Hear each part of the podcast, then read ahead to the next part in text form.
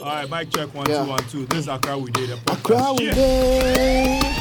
Accra We Dey. Charlie, time no day. My guy, time no day. My guy, Accra We Dey. Accra We Dey. Accra We Dey. More hustle visa, time no day. My guy, time no day.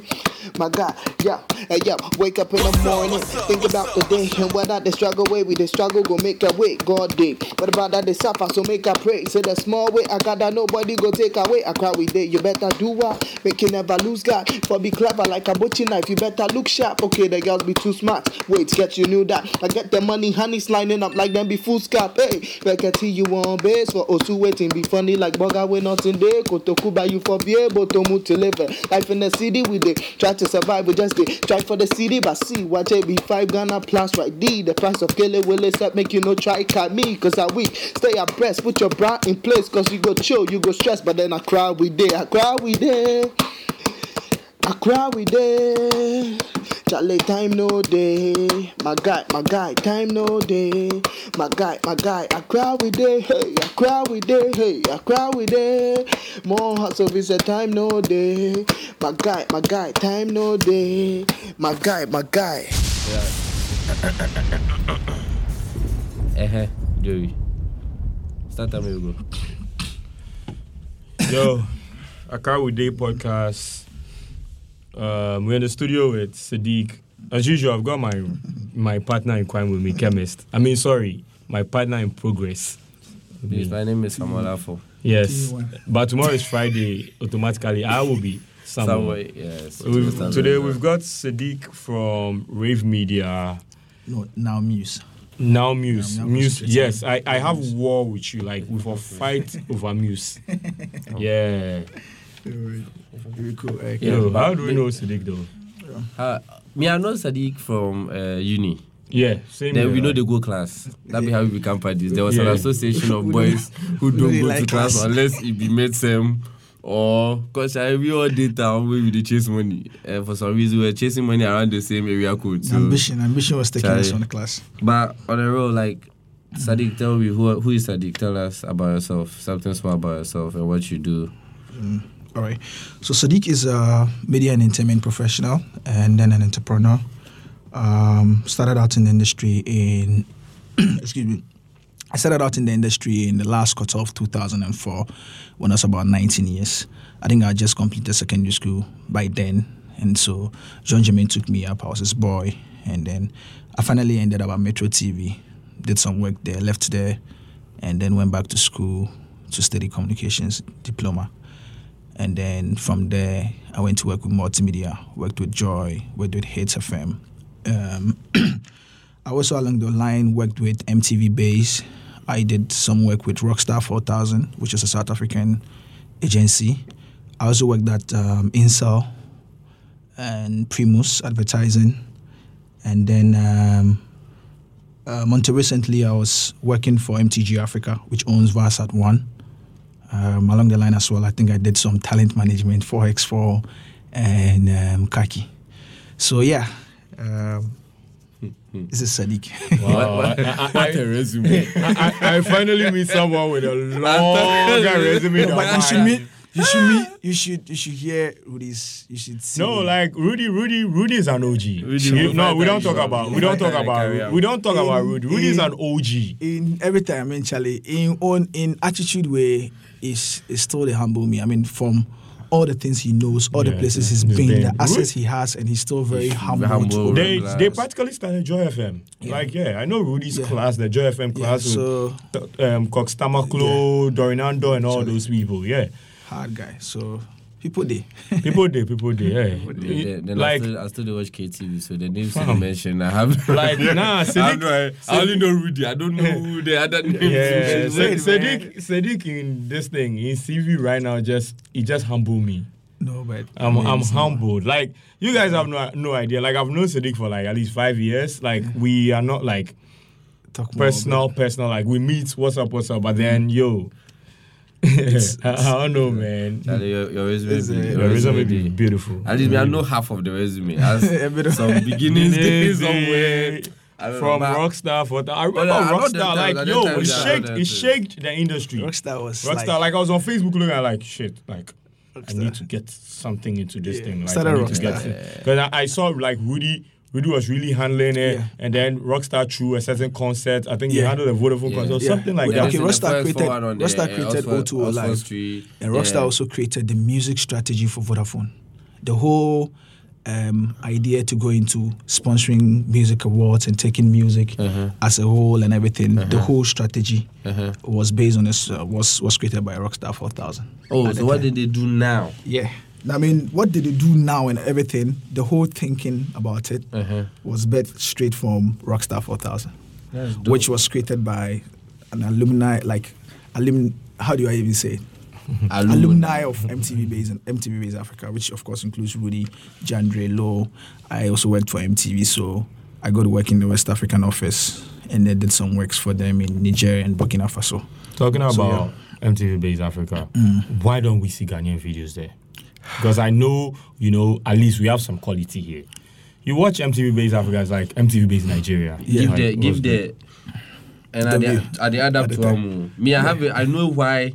I know one reason why we are not having a lot of Ghanaian. I know, but I won't make it your own. Yours should be give me the political side of things. Well, I don't think it's political. It's a commercial.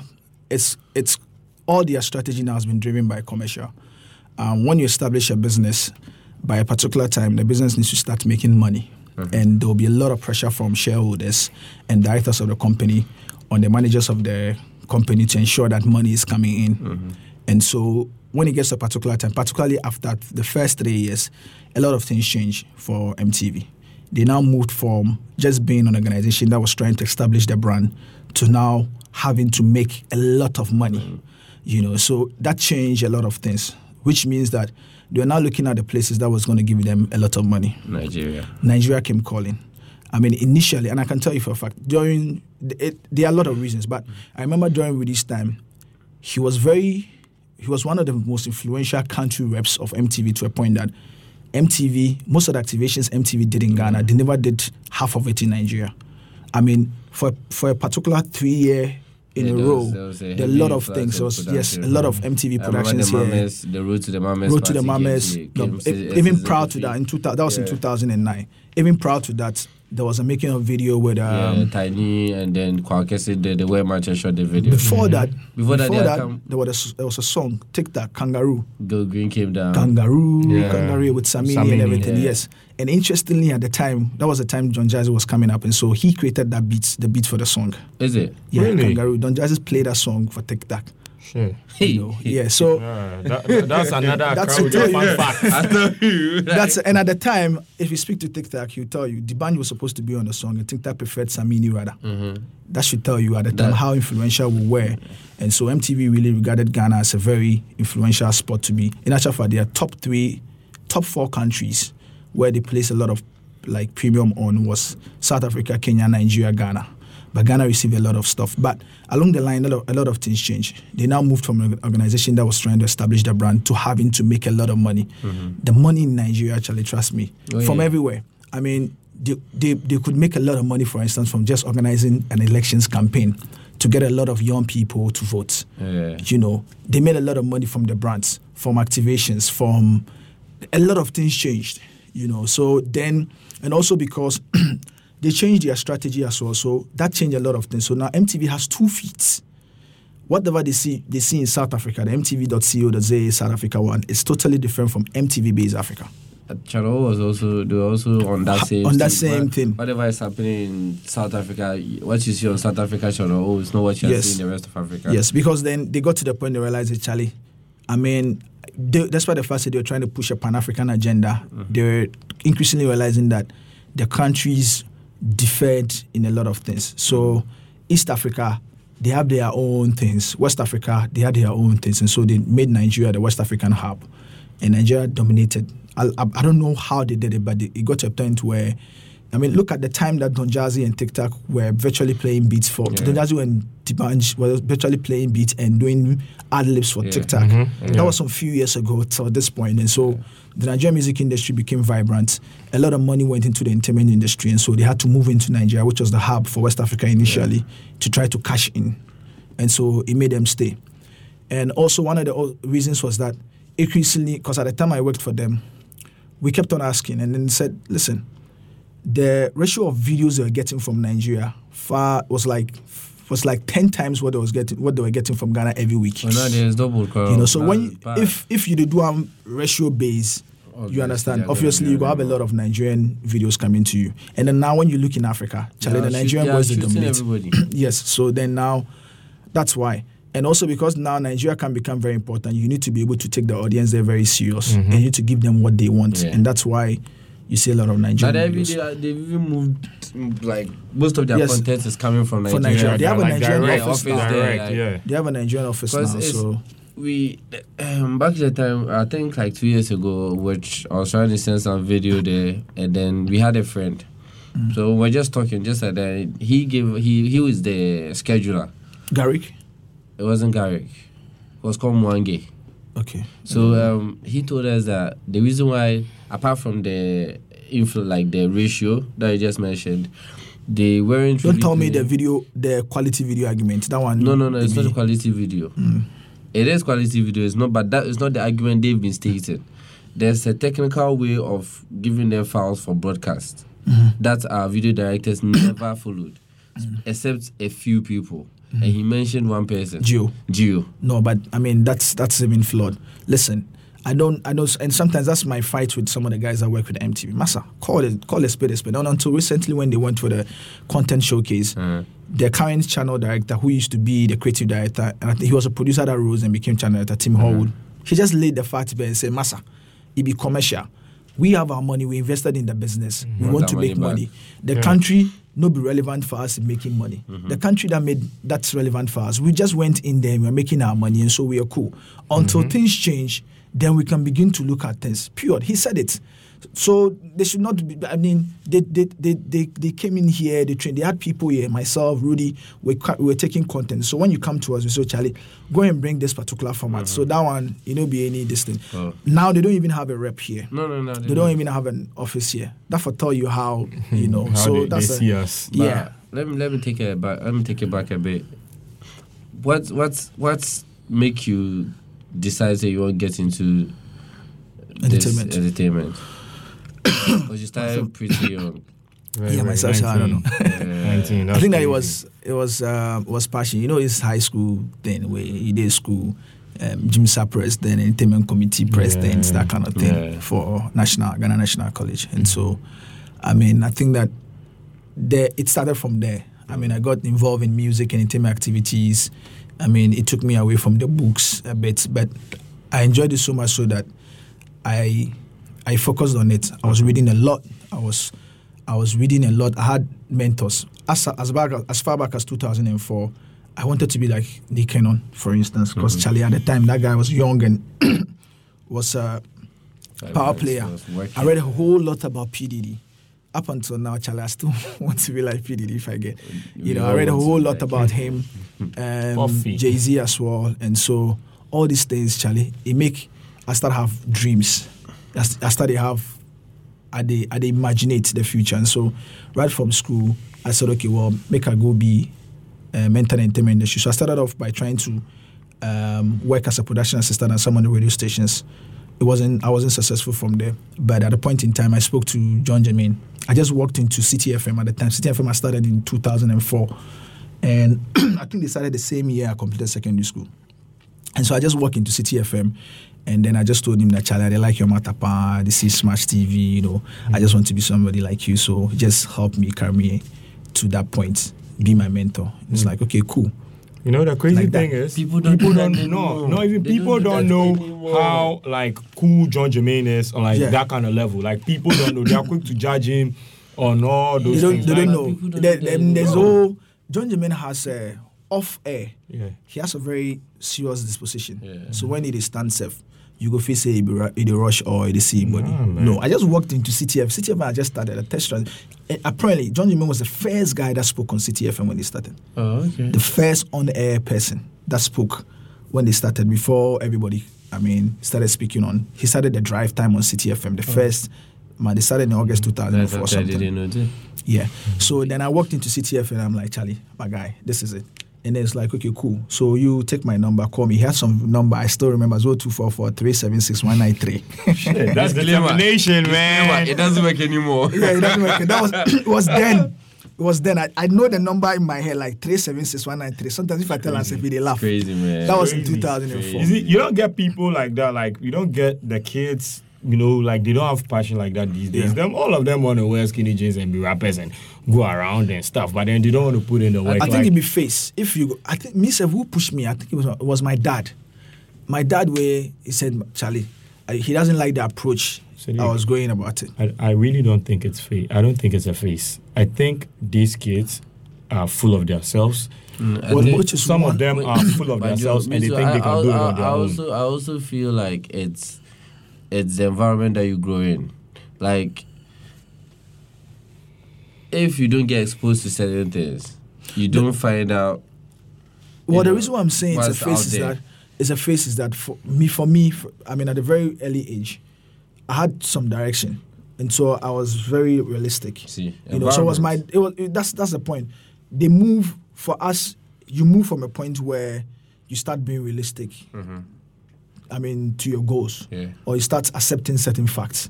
So, for instance, every year I learn. Every time I learn. And that's why till date, I have mentors. Till now. I mean, now more than ever, at the feed day, my boss, who's the MTG Africa boss, who used to be the multi-choice Africa boss for West Africa, Joe Hunda. Just Google him. Great guy. I still have access to the guy.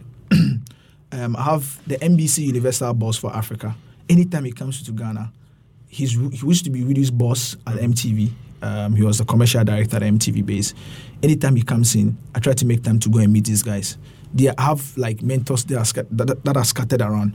Every time I go meet them, made them grow me small. They have a wealth of knowledge, bro. Yes, made them grow me small on some of these things. So it make you become realistic. Yeah. It's the same thing for some of these guys.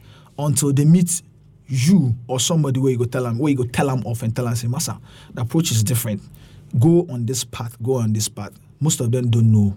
And they don't even realize. And they grow with it. And so by the time they realize, the guy is 30 and is late. No, it's not. Then it's late. We'll get to that part of it too. But I just, like, you start 19. You get, like, you had the courage, the confidence to walk into City FM, you know, and then ask to be an apprentice, basically, right? Protégé, sort of, to John Jermaine. How did it take, how from there, what drove you to just be like, you know what, I'm that, like John Jermaine, I respect you and everything. I want to see what else is out there. Because obviously being with him, you saw the other options that were available to you. Mm-hmm. What actually, instead of you getting comfortable and saying that, oh, I'm with John Jermaine, I mean, at least I get to go to the shows. What moved you to try and go for something else? It was ambition. And I think that John Jermaine also helped shape my view about entertainment. You know, excuse me, you know, lied to me about the realities. And he painted a very good picture for me. Mm-hmm. And I think my dad too. The point that my dad, he wasn't really, you know, be say supportive, but at the point that my dad is a person who keeps on asking, Charlie, in 2 years from now, where do you want to be? 3 years from now, where do you want to be? You know, so those questions help to shape my mindset. So then I started asking myself, John Jermaine asked me some question early on. Asked me, say, okay, so what you want to be? And I said, Charlie, I want to be presenter. I want to present shows, and Charlie, I'll get the girls and be famous and everything. Say, okay. real nigga dreams. And he say, I'll get the girls and, you know, but crashes where they dug me from school or Charlie, I'll get them and everything. You know. And John say, okay, so took my story. So then what? Then if you present show and get the girls and everything after 2 to 3 to 5 years, then what? What happens? Then I say, then I just did. They do no go far like that. Yeah, so he said, then what?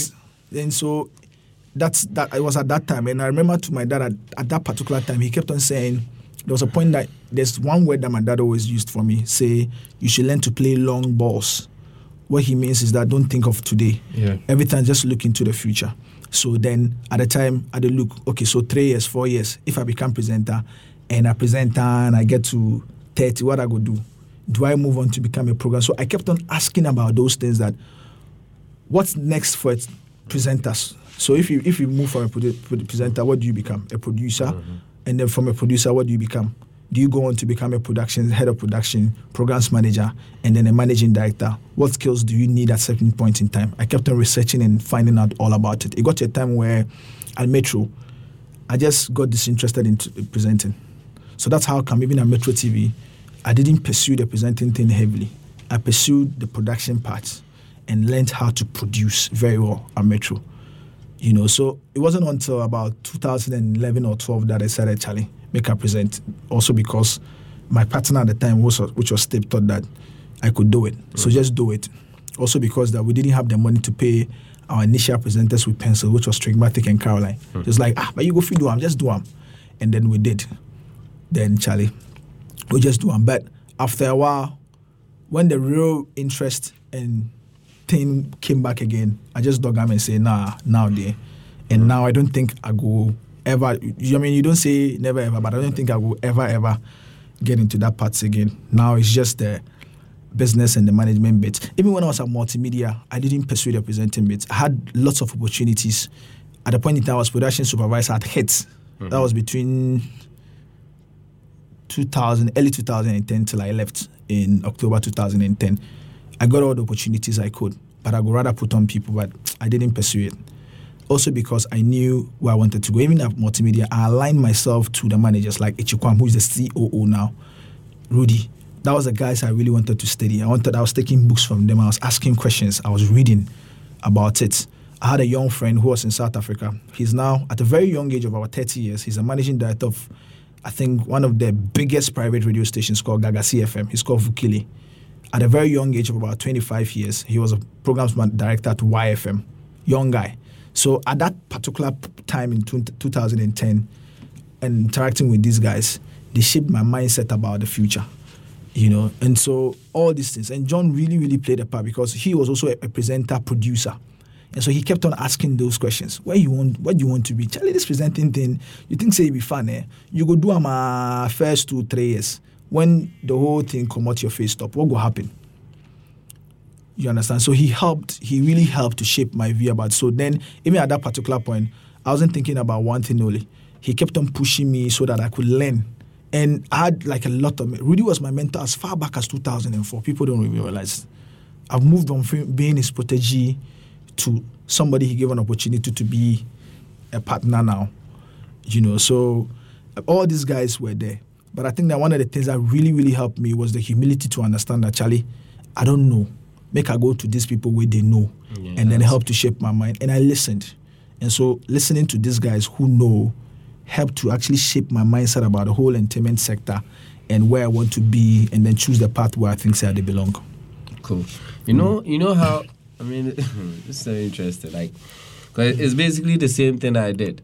Yeah. It's basically like what you're saying is basically what I did. And you know how society actually encourages you, the society sort of sets a bar for you, right? Mm-hmm. And then they encourage you and tell you that you can get to this bar, you can get to this height. It's like they actually hope for you to. And then you now find a way to actually get to that, like jump over that bar. And then the society itself tells you that you are too young to do that.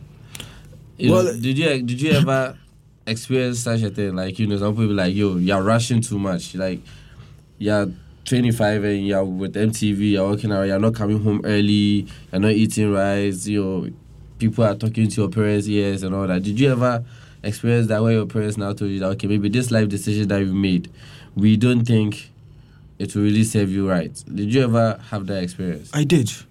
And some of these guys actually pushed me. Like, let me tell you something where in 2008, Alex Okusi, the MTV Base boss, told me. Apparently, he used to come to Ghana at the time. And because I worked with Rudy and MTV, he came to Ghana sometime and we had to pick him up and everything. And I asked him the question. Now, mind you, the guy came to set up a whole Viacom. Viacom is the parent company for MTV. Yeah. He came to set up the whole Viacom business when he was barely 28.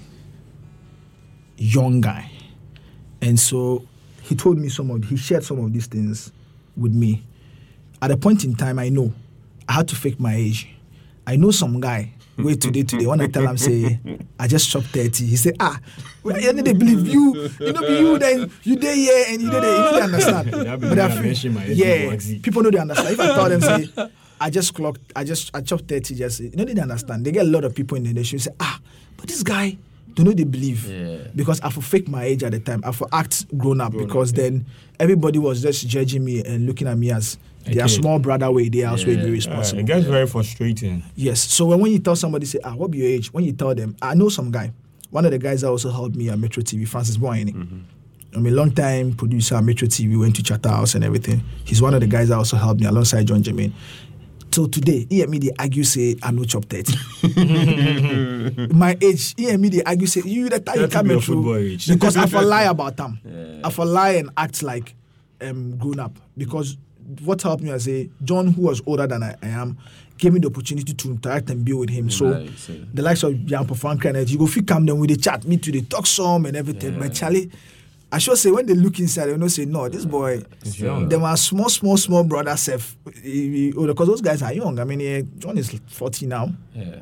You understand? No, late 30s, getting to 40.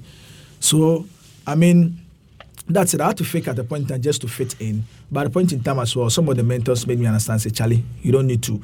All you need to do is that grow your mind. That's what Alex said. And respect. He said, listen, yes, grow your mind. I mean, that one, nobody go fit take away from you. Grow your mind to a point, say, the moment you start to speak or talk on a given subject within your area, everybody knows, say, they respect you for your mindset and not who you are. That's the most important thing. So despite the fact, say, you're young, make sure, say, and I did that. And even at I remember at the time I went blonde, for instance, people don't understand. And somebody told me, say, but you know, you know they sell the show. If you go sell the show, nobody go buy and everything. Well, I laugh. I tell them, say, perhaps you don't know who I be. I told myself simple, I'm like, listen, my mind. My mind is my biggest asset. Mm-hmm. The things I know, if you give me 2 minutes to do a presentation to you on the brand at the cell, you will forget who and why I came in. And it worked. I just walked into Publicis, for instance. There was a girl. The girl that made me become like an ambassador for Fiesta. I was supposed to be like an ambassador. And then the first 30 minutes had, I walked into Publicis at the time, Joyce. And then I preached to her 30 minutes and the shows and everything. And the way I do them and the presentations and everything, that's how she gave us the door. So it was that moment when I say, fuck everybody and their limitations they put on you. Yeah. Everything has to do with you and your mindset. That's it. So you can be 22, but your mind, if you build your mind, read wide, have mentors, make sure, say, Charlie, your mind is so strong, so much so that when you enter anywhere and they have the conversation, the moment you open your mouth and you talk about it, everybody looks at you and like, okay, now this guy, they talk. Yeah. And it was the same thing. I go Viasat, for instance, MTG. I encountered that because I was the first youngest person that got the executive producer role. Or head of own productions, head of own programs.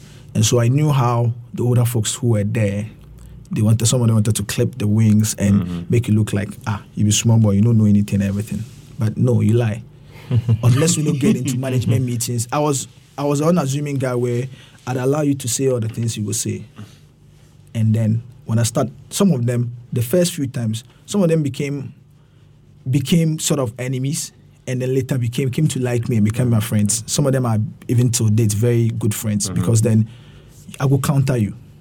I like good debate. You say, I'm saying, no, you don't, you know, this is not the way to go about it. I will say I'm to you and I will show you the way. Yeah. So then I started claiming that respect. And beyond the work, I'll be cool with you. We laugh. It'll be normal. Respect is earned. It's never given. So it was a mindset. So anybody who is out there, who is a young person, Charlie, don't look at the way everybody will look you. Just go in with your mind. That's all. We always get those things. Like, you go there and they are looking at you like maybe the way you dress, you're not in a trouser, you're wearing jeans, something, you have a beard, and then they're looking at you like, and then you don't know the skill a person possesses. You don't know what, like, you know, probably you use your Twitter to judge you. But then sometimes, like, you know, somebody's getting something to release tension or something. Like, people just they want to judge you within a certain... certain amount of limitations on you. Yeah, exactly. That's what I'm saying. It's like, everybody looks at you and be like, Charlie, Sadiq Chop 22. I want Sadiq to be great. Sadiq, he can be like the boss of MTV. He can be the boss. And at the same time, it's the same people also telling you that, yo, Charlie, slowly or because you're not sleeping, you can pass her. Or, Charlie, you're a warrior. You know what? Go back to school. So, like, listening to you right now, have to be a that means you stopped school. You stopped schooling for a while before you went back. Yes. But, I mean, after the diploma, I went to work and then went back to do the top-up. Why you formed that decision? To go back to school. Yeah. No, as in go back. Like, let's just say the whole... Stopping and then going to work. Okay. Why you formed that decision for you to do that? Well, sometimes I don't know. Because, I mean, this is it. After secondary school, of course, because of the entertainment and everything, I know blue. Yeah. I mean, I got like 19. So, 19, my old boy be very strict guy. And so... I wanted to, when I applied to GIG, and I didn't get it as a normal student. Mm-hmm. Then my brother, I think at the time MPP was in power, my brother was working with them, and then he found a way to get me admitted as a foreign fee-paying student. My old boy, at the time, fee-paying for a year was just like 300 and something. The old boy, as a matter of principle, said he wasn't going to pay. I could go write the maths because I got E in elective maths and core maths. I could go back to go and write. Yes. I do college. Yes, I could go back to go and write. How bad that before he go pay, because he didn't want to set a bad precedent for my younger sisters who were in secondary school, so that they would think say if they mess up and they go fail. Me too. I was very stubborn and I was rebellious at the time. Say mass. I go right back. I don't go fit because I was demoralized. I don't go fit. Maybe mass. You go back if you don't go back. I don't go fit. I don't go fit. Go mass. Like I go back if I don't go fit. Monday, I did my party be in house with. In mommy come they talk to kid brother, they do something like some LCM for teach them. I just think my mom go like, what the hell? LCM primary school, like I can't even do an LCM right now. I don't go fake. LCM means what? Lowest common multiplier or whatever. So as a result of that, my old wife say no go pay, and so me too I say I don't go and go right again. I know if you go the university, so. To show to them, say, I go go work, look for money, and pay my own fee paying. Yeah. That's when I set out to actually go look for a job. Yeah. And I've been to different places. Work out. So then I meet John Jermaine, who decided to carry me along and then be my mentor. And then he take me to all the other places. I went to Metro at a point in time. I felt frustrated at Metro, and so I had to leave, and then the next available option was, okay, maybe if I go to school they will respect me, because then despite the fact say I worked at Metro TV for a while, I wasn't recognized as a staff of Metro TV, because I came in from John Jermaine and started becoming the production assistant to the shows that he was working on, Tigo, and then Hello Tigo by the time I left, and I started helping Francis Boyani on Morning Ride. Now at the time the management, what most of them didn't know was that, it's hard to say this, but Francis, they like PG, private job. So even though he was a director producer for Morning Ride, when he come, he'll go doing PG. So I was the guy holding the fort. It got to a time, for a longer time, I was producer, director of Morning Ride. But the credits didn't say so, even because Francis no did there. And so then I started pushing them that, okay, I've done the work for close to 2 years now. I've been doing this a lot to go and this thing, Morning Ride. So just graduate me and then start to give me some benefits as a staff. Then I go no say, because then everybody was becoming impatient. My mom, for instance, every time you go ask her money, and every day you go work, you don't go 3 days, 4 days, so then I started giving them pressure. But at that time, the head of production there, Willie Asari, for some reason, it wasn't until later that I got to realize, Nacha for Charlie, the guy, and they like me, but I didn't understand. I thought that Charlie, the guy, maybe they like me. They like my matter. So then he didn't want to push for it and everything. So I got frustrated. And then after a while, I left. And so then I started thinking that maybe if I go to school and I get a degree, they will start to respect me. Because then here was I knew the job more than most of the guys that were coming from NAFTI to join the organization. But I kept being passed by some of the opportunities. So that I still say, okay, if I go to school, go read communications or something, they go respect me. That's how I ended up at AUCC to read the diploma. And then from there as well, reading and, coming, so my diploma, I would say that my diploma was one of the most intense, like for me, because I put myself into it. But a degree there, Charlie. Degree in there. Just for the paper. I mean, yeah. So let's fast forward to you working with Kaki. Yeah. No, let's bring it back to the fast forward. All right, management, talent, music. Yeah. Yes, music. There's music with production. Managing female talents. Exactly. Let's just start with managing all together. Yeah. Then we'll just chop it down to that before it goes to the female. Because the female side, they talk a lot about that. So now, what before that, there was a guy at Metro called John Paul. Some of the guys go now. I know they cut you, but I know some will go back to that place. But yeah, one last question. I beg John Jermaine, that be in voice. The voice they use, that be in voice. It be in voice. A lot of people don't know that. Yeah, it be in voice, but because he had this presenter image for a long time, and John has a serious disposition, so he's seen as stiff. So because he do one for a long time, and when he go back, go sing. But since I've known John, he did write and he did sing. Mm. You know, he was part of a boy band group in the UK at the time. He did sing, he did write. Okay. So so let's go back. So way before that, there was a guy called John Paul.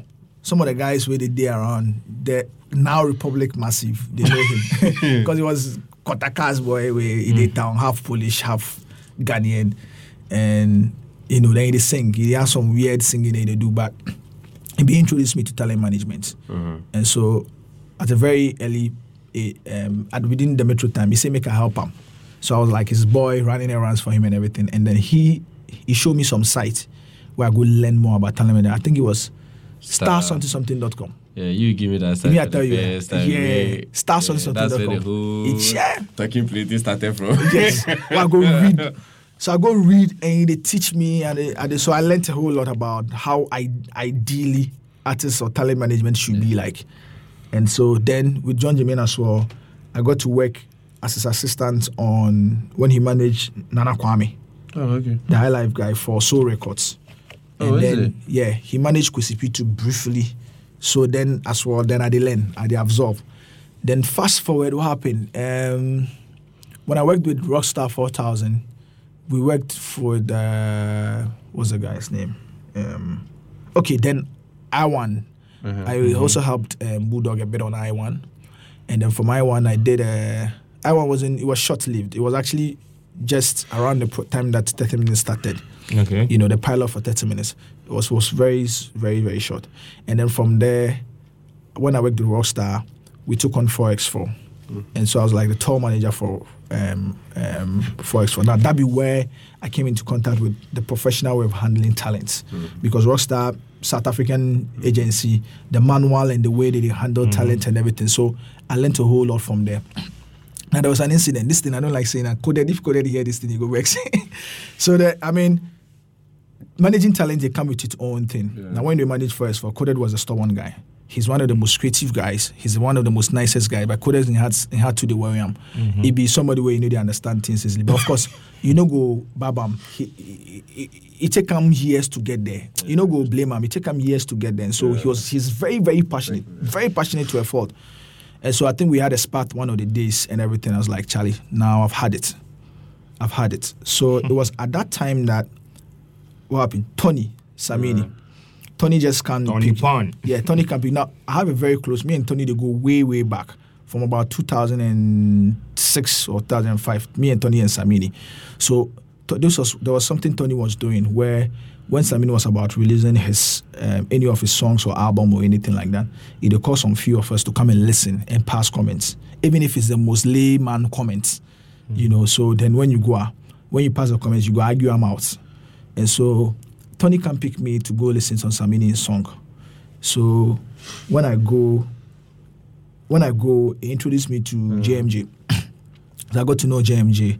And then JMJ even came to promote. At the time, they took on a Braford for a while with Royce Green. They came and, you know. So from at that time, when we went to JMJ told me about somebody he wanted to produce. Somebody I brought hair to him. And so he did some work. So make her listen to him. I listen, I'm like, Charlie, which girl be this? So some girl, he go stars for the future, what, or some guy take him, come give him. I say, hi. So at that time, I think that they had done a woo and I push it out, but then you know really do anything. And so there, he told me about it. I'm like, Chale, make you give me some of the girl in songs, make I go listen. So the day he give me the songs, that's the day me and the boys had a spat. Oh, okay. So to just prove to the boys, say, listen, this direction that we want to take you guys where you define them hard and everything. I go fit take somebody and then turn them around like that. So I was motivated by that. So that night I go home, I listen to a song. At dawn around 1, I call JMJ. I'm like, Charlie, I want to work with this girl. Make her listen to some of the songs. I went to the studio, listened to some of the songs. I'm like, Charlie, let's start work. No contract, nothing. We just started the work. And most of it as well was, you know, when you do some work for a while, some of the experiences, they fit develop into like gut feelings sometimes. Yeah. Yeah. So for Kaki, some of the decisions and everything was gut feelings. Let's go. He say, we go, can't play the song. We go. And Jam Master Jay would be, they argue. And if you have like 2 hours argument, argue on which song you for go. Sometimes when we argue, he wins the argument anyway, but you lie. The next day, the song go there on radio. And it came from me. He go, I go push the song. Because my gut feeling, they tell me, say, the song for go. So say for instance, and J2 they listen to other people. So say for instance, when we were about releasing Toffee Pantan. Yeah, I remember. You still have the demo. I still have the demo. I still have the demo. Toffee Pantan, and I think that the popular opinion by the guys were that Charlie, we could push the enhanced version for too much. Yeah. They were saying too much self was better than that. Even DJ Black said Charlie, too much was bigger. Nia Itego say no. Which was it DJ Black? DJ Black said, we meet them for Famous. We're trying to talk about a video for too much. Would they go discuss them? We play the Tough Pantano and say, what kind of shit song me that? No, forget the song. We could push too much. OJ tell me, say, I tell you, Sadiq, I tell you. I say, Jay. And me, I like push things. Even you go say like the thing no go work. You lie until I experience say no go work. You know the work. Yeah, you have to try. So the point was that DJ Black say the thing no go work. So this song you go work. I go push him. So I take the song. So initially I was playing the song to people in my car, if you remember. Yeah. At the time the BM was there. The X5 way. X5 you never when you sit in my car, you lie. If you 1 hour you sit in the car, we play the song for you. So I was taking feedback. They will release the song. So then what happened was that I started using the same strategy we used for 4X4 that made Yes, hits, Yes, and Western Power and everything.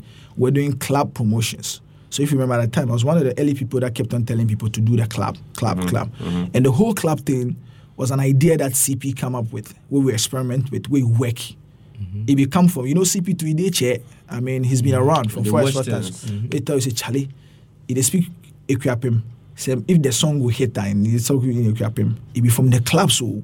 Even forget, because at the time we're discussing, do we have to pay Payola to radio people and everything? He said, no, you know, go do. So Moku use the club. So I remember at the time, CP go take me in car. We go move. We go do like a list of about 45 nightclubs in Accra alone. We go move. Then he himself, because he was part of it, he go see the DJ, he go wear in cap, he go see the DJ, then give him CD, then go show carry on the talk. Then what we realized was that the DJs, the small DJs in the small corners. Oh my God! If you see people take me go up on Chi the first time, for instance, they felt very happy. Yes. So I picked the same strategy for Toffee Pantan. I picked it on my drive. That time, to me and my partner in crime, James Ghana, we did love chill. Like I know, say for like 3 to 4 years back to back. They get some pubs and nightclubs where almost every weekend, Sundays and Mondays. I see you guys at Twist all the time. Everywhere. So, with your blonde head. Yeah. So we enter Twist. That was even before that. We enter Twist. I give the DJ, tell us to challenge some new song. Body Brown. DJ Body Brown. Worry him. Then go play him. That's to say the reaction people they like. Then we take go office. That time office, challenge the pop. You go, then they play him. We camp Purple Pop. You give them. We go play him. Like that, with Toffee Pantan start pick. Jay vex a bit, say, you there. So it got a time now, when I listen to song, I say, Jay, give me the song, make I go listen. He say, no, Sadiq, you are not give me. If I give you the song, you push him out. So we pushed Toffee Pantan. And then it became a hit. And then upon it, it became her number 1 hit. And then I felt vindicated about it. So more, that actually pushed me to start trusting my guts and my instincts more and more. And then, I mean, we pushed it. And then we're learning along the line. of course, Kaki was a peculiar case, and we understood it. Also because of where she was coming from. Yeah. This was a church girl, a choir girl. Kaki Motown. My Kaki they sing praise and worship. I remember when they told me, "Yo, guy, when's the go church?" But that's the car collection time. We go find one our clothes, then Charlie wash on her face, and just flip the wall, just to go dance because she had she knew how to turn off the church. That be the thing that you will give to Jay. Jay had that. He had that music foresight, where Jay he sat away to say. Everybody was expecting that when they give Kaki to Jay, he will come do, she will turn like Efya. You know, and that's what Jay didn't want. Jay was like, there's Efya, there's Irene, there's Becca. He didn't want that. Okay, he knew what he would do. And so it was Jay where he crafted that whole, you know what? You still do the same singing that Efya is doing, Irene and everybody's doing, but you do it over dance hall beats. That's the difference. So when she started, Ewo, for instance, she was singing. It wasn't the patois because she didn't speak patois. It was over dancehall beat. But because Jay was also the main guy producing Stonebwoy, Samini, and the high-grade guys and everything, he got them to support. Write. And then support. Initially, they were supporting, you know, and then they started writing the patois. The thing about Kaki too as well is that, listen, Kaki, if she know they even speak Ewe, when you speak Ewe for the first time, tell them. If she speak them, you go feel say it be Ewe girl. That was Kaki. So even though she wasn't speaking patois, she wasn't writing it. When you wrote it for her, and Stonebwoy, Charlie, big up to Stonebwoy. Yeah. Stonebwoy be... Yeah, I was about to ask that. Like, the word on the street is Stonebwoy was writing for. Yeah, Stonebwoy was writing... Then we did shoot that Stonebwoy video with Miss V. Miss V. And then where I told Stonebwoy, say, see, natural girl, right? The girl goes sky heaven, can she not get that song again? Where she be like, so we start talking our way, enter the whole Kaki. Stonebwoy said something that it was like, the time Kaki come, he was supposed to go ahead of Kaki. That issues, I remember, I know. He said there, where you just understand, say, as and when time catch, you go blow. So now, he did write, you know. He was writing a lot of people didn't know this. I'm sure Stonebwoy may not admit it publicly. I'm sure the IG guys may not admit it publicly, but one of the main reasons why Stonebwoy left to pursue his own thing was as a result of that. The fact that Charlie, Miwaha, Mache, more than 2 to 3 years. We're working on my album and everything. Girl, we are Basisia. It was positive envy. You know, I would have left myself. Human beings as we are, everybody get envy. It be your reactions to the envy. Where somebody they see some things and then it inspires them positively. Somebody want to be negative. So if somebody wants, for instance, he felt and he confided in me. He talked that day. We had that conversation. He actually said that I was because I spoke to him a lot. Because he said he has even recorded a lot of songs for Kaki. Yeah. That is still with Jam Master Jay right now. But because they don't have a song. They don't have this. If maybe I will play them on my laptop. Is it because they don't have? Because like Jay still no release a song, but today they haven't really sorted out what the problem is. So Jay doesn't know whether he should release it or not. So it was some way. Just maybe there's a song called Rizla. Yeah. That song, if it come out today, so we do our laptop. When you finish, we'll play them. Rizla. Stonebwoy write the song. For listen to Rizla. Stonebwoy is really like the best writer in the country. Yeah, he is Toffee Patan. He be in Samini writes. Yeah. So if you listen to Toffee Patan, and I'm sure the Ghana Music Awards guys, if they are listening to Toffee Patan very well, that them a profane bullshit. They wouldn't have awarded that award to Kaki with Toffee Patan. Oh no. You know, because the song was lit. Yes. Charlie, the guys they write them. Yeah. And they really helped at the time. It was one big family. Tony helped and everything. And I think one of the things that helped us on Kaki was argument is good sometimes. Differing views is good. Between Jay, myself, and Royce, who was in Dubai, we had a lot of arguments. Me, I be stubborn guy. Jam Master Jay, he be extra stubborn. And when he stick to it, because he's had a lot of years of experience, a lot of people don't even know him. Jay has been there a lot, but the names will change. He looks like. Yes, the names where he changed. For long, he hid himself. I mean, Jay was there at the time that Appeal to them start for Case Frequency. But he used to use the name Joshua. Oh, what's this? Yeah. What's up? What's he classmate? What's he your classmate? So they used to call him... They used to call him Joshua. So, I mean, it'd be later when he changed the name JMJ, where he hid himself. If it not be until recently, Jay really come out, he never ever wanted it. Jay, when you put camera on himself, you go ball. When we go anywhere and they take pictures, for delete pictures where Jay they inside. It was like that. But he was the big guy behind it. Jay was the guy that we could leave. When you go, Kaki go record the songs and everything, you could leave Jay in the studio for 3 to 4 hours. It did find something. If you don't find that something, do the song, that thing where you go fit do, you know go leave. You go do the studio. I mean, for a while now, we go feel agree say challenge. Jam Master Jay carved a sound, Ghana dancehall sound. So that the mix for the Shatawale song. Yes, the mix. That sound for us, I think he do some songs for Shatawale, but the mix was strong. Jay was the creative head.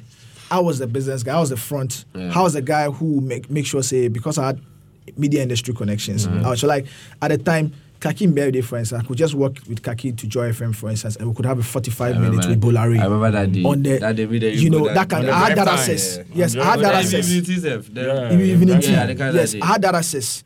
And then there was one of the things that we did very well for her branding. The moment Kaki started picking up, we changed her asking price for shows. Mm-hmm. I remember we had a big argument. Say, if you go charge like that, why? How you go get shows? And then I say, Jay, relax. I know how other people they. I've been around long enough to know how they think. It be normal. It they like the things that people know say they know they forget. With the clamor farm, the things where they know say they will forget. They hit on them and talk some shit. The higher the price, the more they demand. If at the time, I remember those times. First was taking about the same price, which was about 5K. They call me for shows, even the biggest guys. I say the asking price be 8K. This all but how is this? I say. If Sarkodie said they take 4,000, Sarkodie said they take 3,000. I say no. I think some day me and you day when somebody call. I say no. And they go call because we knew what they go call. No, so she was the hottest. You knew that. So it helped shape up mindset about who she be and everything. And I know the reason I say she be peculiar case also was because of the fact say Charlie. We were trying to, and a lot of people didn't understand. They were not patient to, and there was one mistake we did. Later we realized, so if you realize the latest artists that XLM, extra large music, they try to push out, we've tried to change that mistake. That early mistake, and we learned from it, was the fact that we pushed a number of songs out there before any visuals. Mm-hmm. So people had in their minds perception of who Kaki was. Who Kaki was. Yes, I remember. You can see that you have some long argument on that. Yes. Everybody, when I say everybody feels that, yeah, because you shoot videos, you know, you want to sort of... You see... Yes. But I always just be like, visuals is the reason why Sarkodie is bigger than all of them. Yes, the visuals. You look at someone like... You look at someone like Stonebwoy right now is the biggest artist in Ghana right now. But he doesn't have a visual to Bafira. I don't think he even has a visual to go higher. Oh, is there? But it's not out. Because that's the way for now. They say the thing as they say about branding. Like, at a very, very early age, you know why D'Banj dance, for instance... do pay that much money to Snoop Dogg to have him on the thing. Yeah, because of brand. Yeah, so it position itself. Like, right positioning, now, that be the right way. Look at Ice Prince, then French Montana, whatever. And then you be like, oh, D'Banj did first. You look at the video and whiskey, oh, D'Banj did first. It be respect. You wanted to end that respect. P-Square, go do everybody. Yeah. And for Kaki, the mistake we did early on was pushing that songs. But I understand. At the time, Charlie, the Kaki movement was hard. There wasn't a lot of money there to push into it. So Chalena video no number. And also another thing was that JMJ and the team really, really trusted, and we said that if we would do somebody would do video was Gio.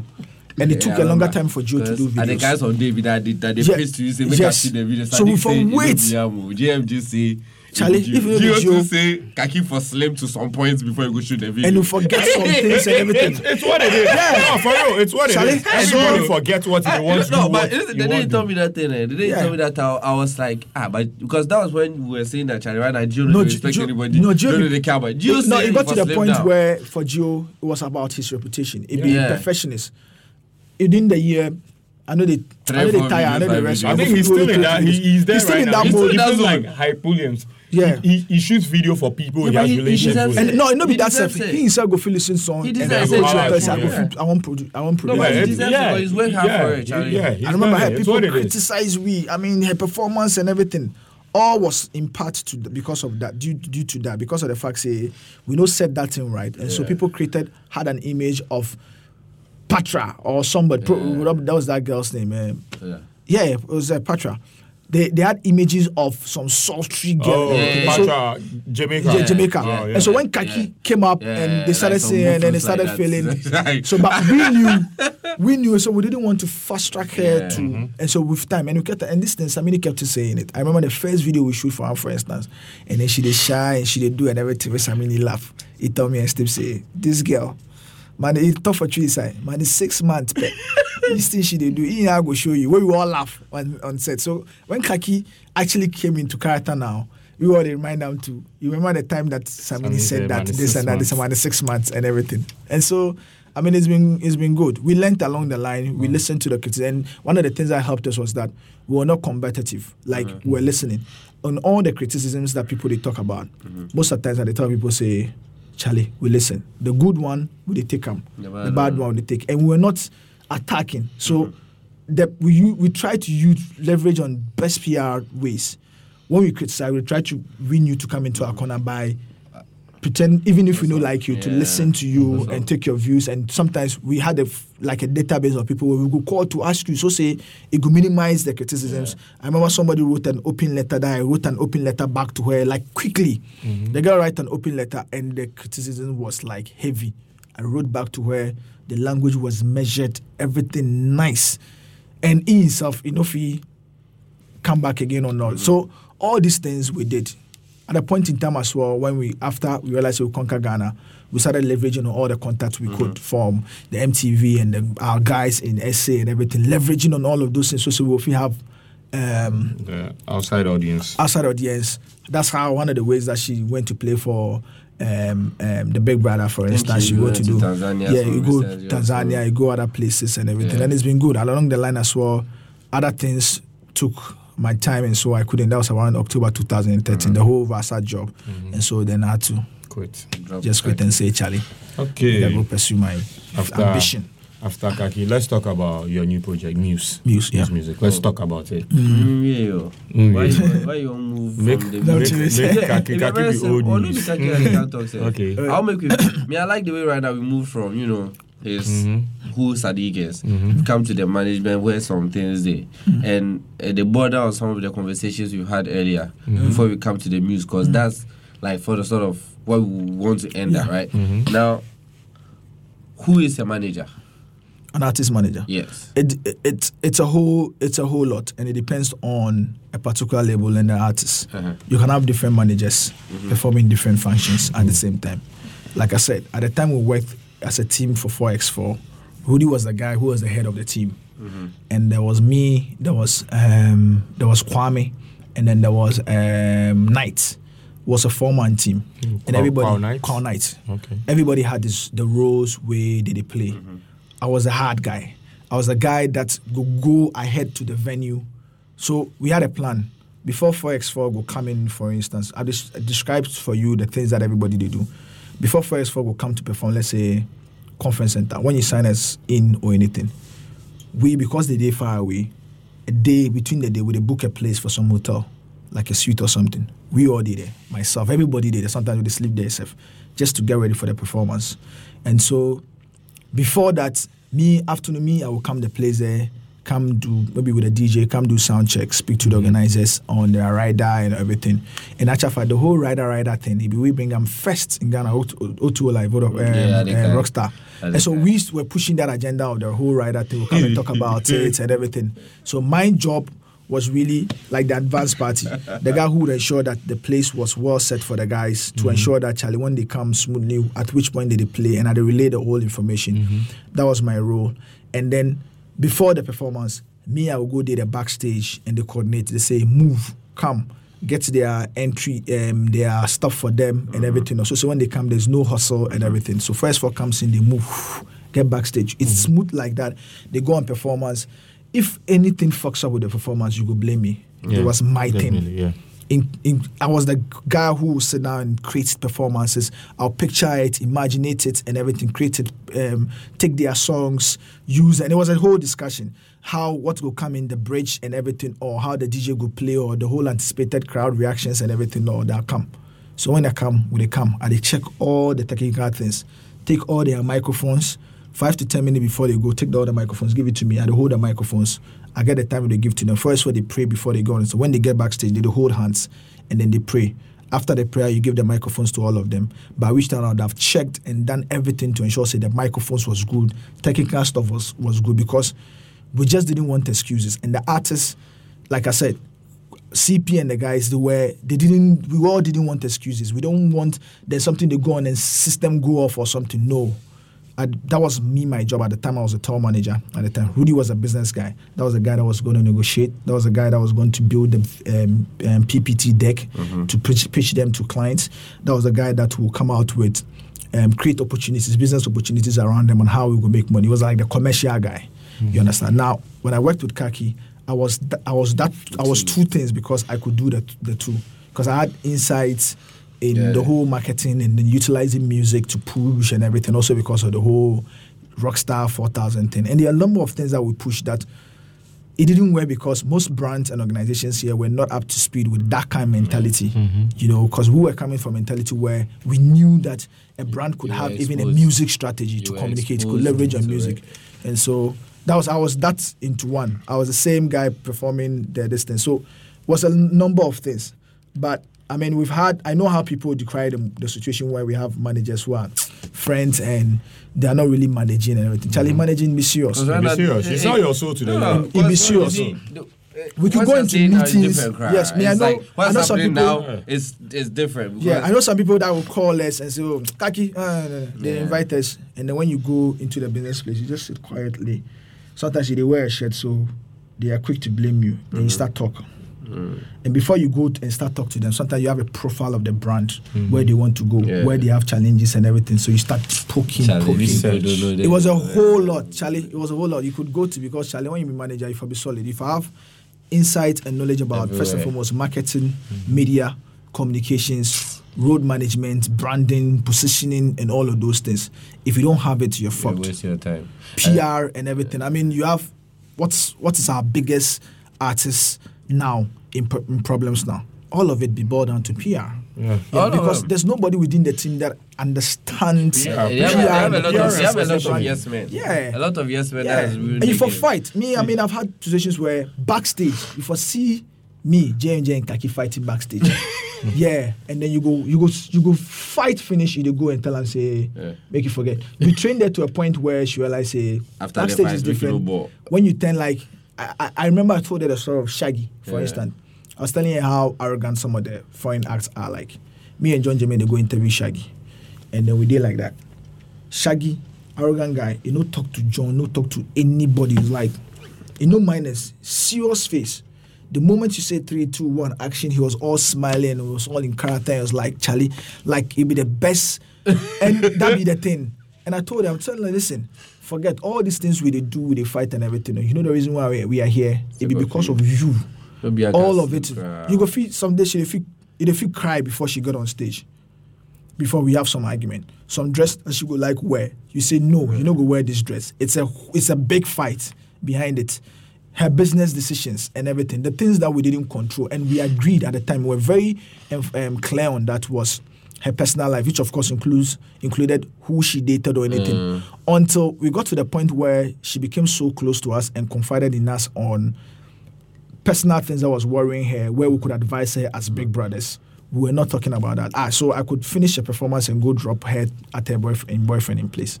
For instance, we knew the guy. There were places sometimes where they travel, so we would go with the guy. You know, when she having no issues, they come, we talk about them. It be normal. So in that sense, a manager should be a whole lot, I mean, in one. And it depends on that what role. Some labels or some people have somebody who is just overlooking commercial. So the guy looks at, let's say, Sarkodie, and the guy is always identifying the commercial things around Sarkodie and always coming up with things and proposing and pitching to clients. There's somebody who sits at the top and looks and only thinks long term. The person is just thinking, 2 years from now, where's Sarkodie for day?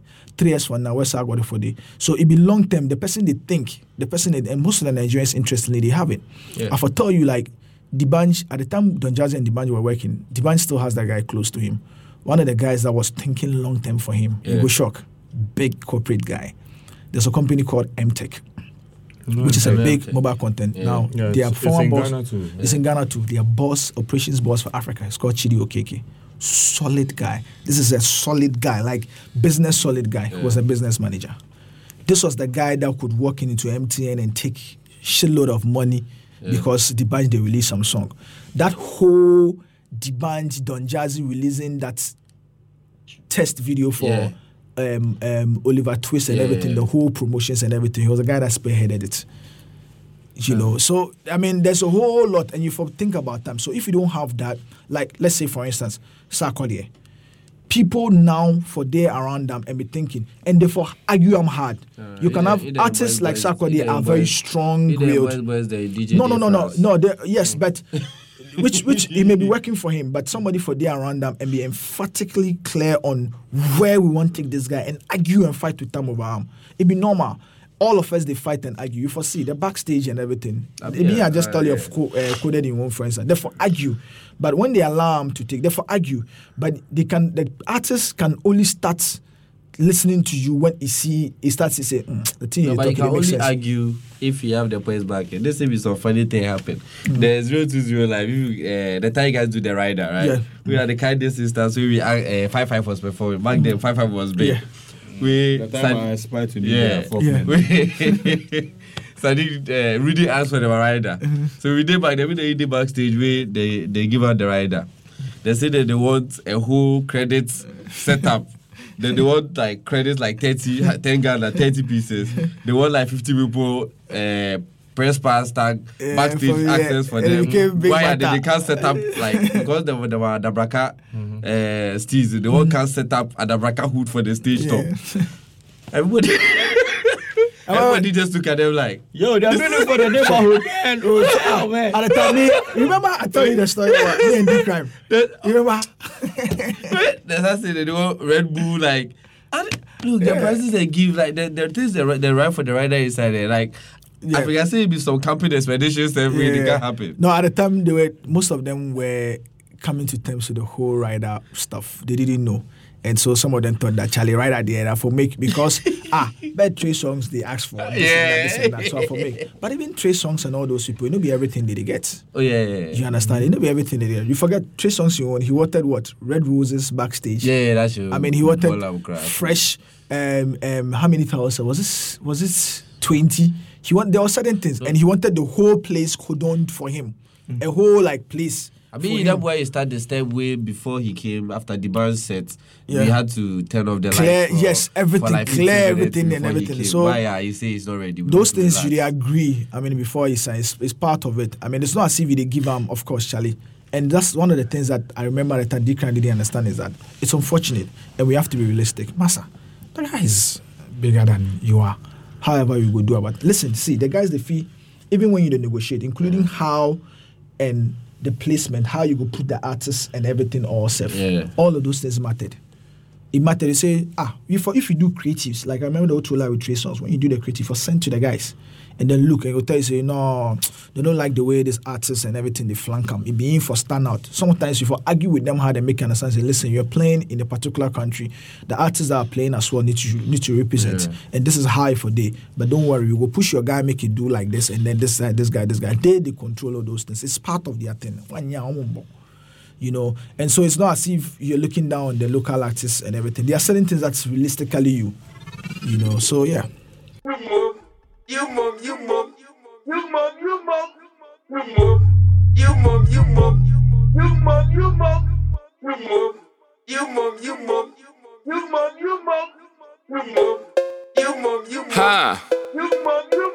up? You mom, you swaggin'. You mom, you no go save your money. Christmas they come, you for slow your roll. But I see say now, you mom, you flashy. You mom, you say I be gnashing. You mom, you say you be sharp. You where you go school, you blast. You mom, you say you be shocked. You mom, you shy. See your hair where you die. You mom, you want make a laugh. The girlie, they ask me for cash. Where I say she mom, see the line go there inside. When your tongue catch, come back and try it. But she mom, she go sauce when she not go shy. You mom, you want all the hoes. You pay alone, you get girlfriend, but still act like hoe. You mom, you won't break the code. You mom, you won't break me to the girl, but she be oh. Me mom, I guess I'm kill her name is Adamu. So Emon, don't give me no attitude. Dada be sell the phones with Takashi. Yo-yo my denim be Japanese. And mom I consider I'm sick of tuna. This your machine and mom it need a tune-up. Me and the cougar, it grouper and booker. Pass me the hooker. You mom. You mom. You mom. You mom. You mom. You mom. You mom. You mom. You mum, they can't give me yawa. You wear your girlfriend be motor. Now won't buy my power. You wear your puppy just damu. They there they tell me say my brother blow in some tower. See am. You mum they chatty for Nelson. They there they tell me say she they beg you for some selfie. Me wear my puppy be wealthy. Me say if I cool down what you they do my mouth to Chelsea. You mum they spoil me for ghetto. Say me up on all my hype and who bound grass in preco. You wear you come stole my echo. You deny, but I catch you then you ship am for echo. You mum they cost me for Twitter, but last way you open my page you no download my picture. You mom they can't show me bonyo. Will touch my 10 things I call I change back to phone. You mom they can't show me lesson. Wow, God is a wonderful person. You where you start from Tunabu 2011. No be me, no come change your dressing. You mom they take me go juju. While they be me now they sort out your susu. You serve the killers they mean you already, but still you they use no cash I can fuego. You mom, huh? You mom.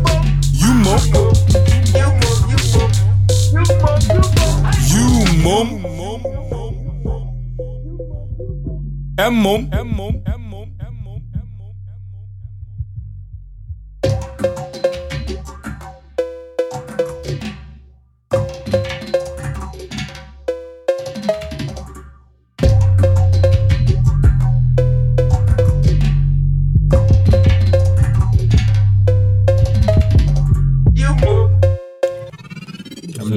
Alright, cool. Chemist is satisfied. Let me talk about Muse. Yeah. So, yeah, make we talk about Muse because I feel like I really don't know the agenda about Muse or whatsoever. Right. But then I feel like what Muse is doing is already there. Mm. So tell us what's about Muse and what's different about it and all that. Well, essentially, there are a lot of things that is being done that is not really there or anywhere. Mm-hmm. Whatever MTV Base achieved in Africa, MTV had achieved that over 20 years in another States, country. Yeah.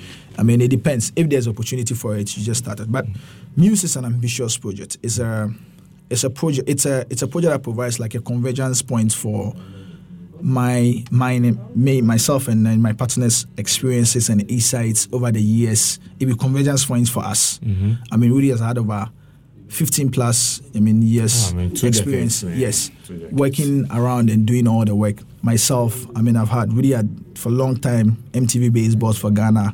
Led a number of things in MTV, innovations manager Joy. He did a number of things. Yeah. So myself as well.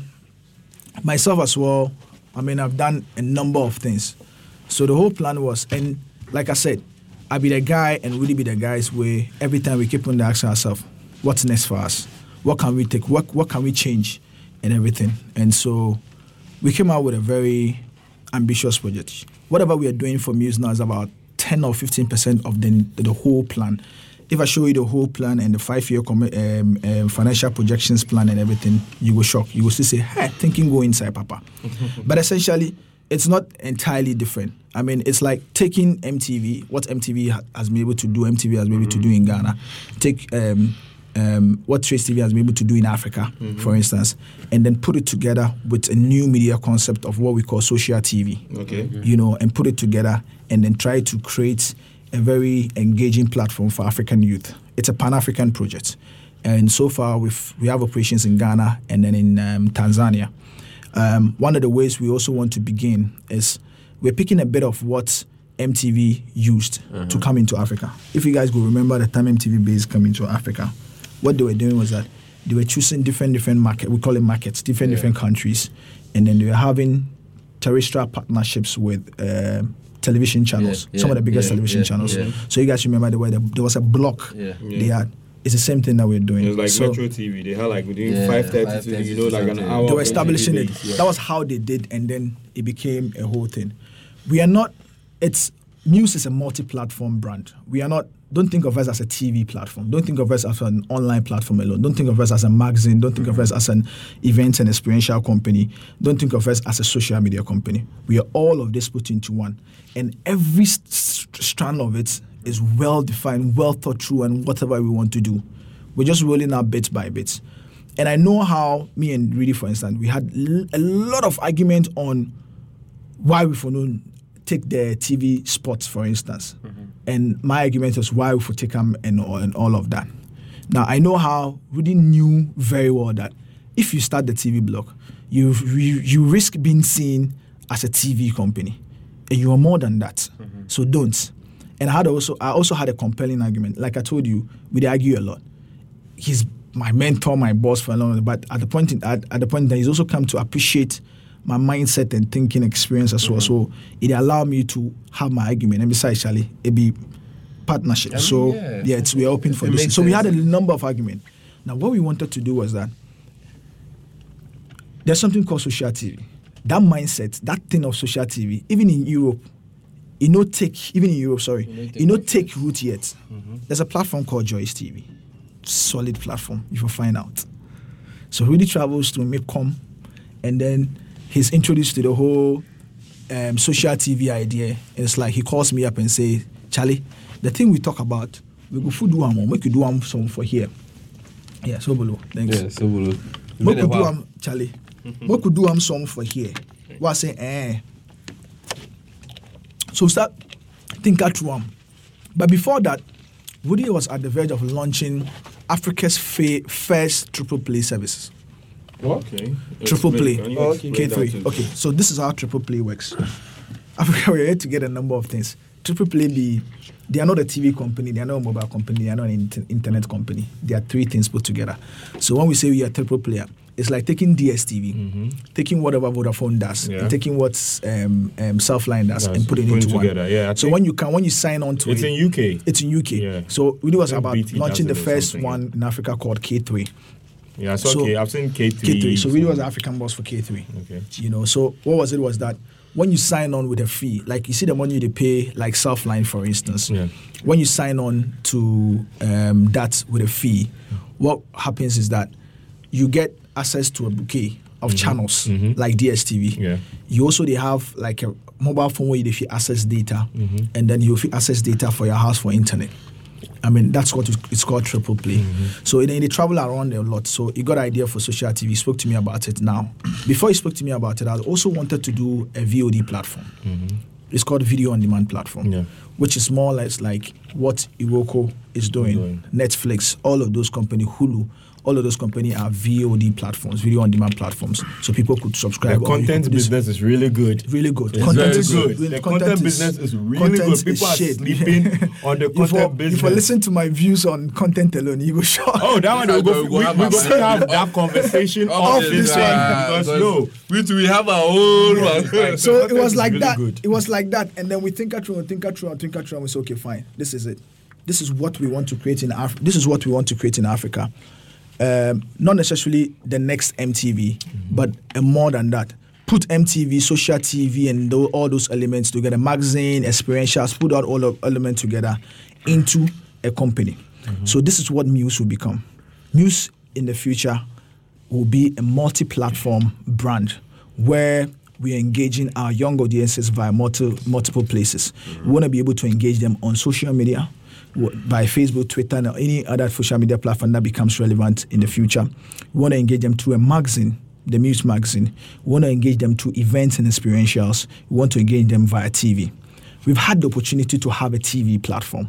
But first and foremost, because we don't want to push that particular mindset, we hold back. And also because of the fact that the whole digital TV thing be meckier. You know, they make sense, business sense now. People don't know it. And like 2 years or 3 years ago, I kept telling people, listen, establish them within 2 to 3 years. When you spend all that money, you know they make money back. You go see. You know, the advertising market is smaller.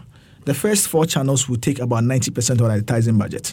How much you invest in now within 2 years are you willing to get back? Unless you go run your business in a particular way you know the back. But almost as far as there will be expense you will make. So that's why we don't push that bit here. So what we are doing with TV now is that why I managed to convince Rudy and maybe the board was the fact that my point was simple.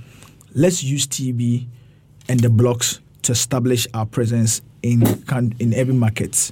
Let's use it to push our experiential thing and push the brand. TV will also help to push the online bits of it because if you have an online platform, you advertise them anywhere, Abi. Yeah. Cool. So TV gives you the free way to push it.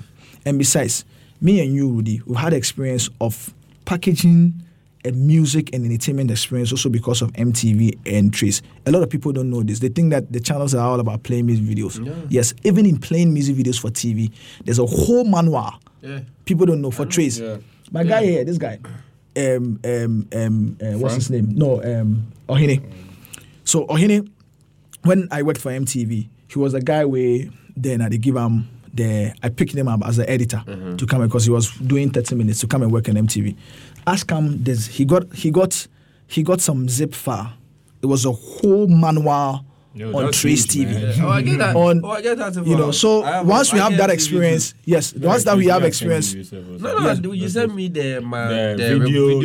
I have the whole operating manual. Yes. Broadcasting manual. Look. So once we have that experience, I'm like, Rudy, listen, there's an opportunity for it. There's a market for it. The youth market is coming up. A lot of money is spent on it. Let's catch millennial Afrilenials. That's how it's called in some places. Let's cash in on that.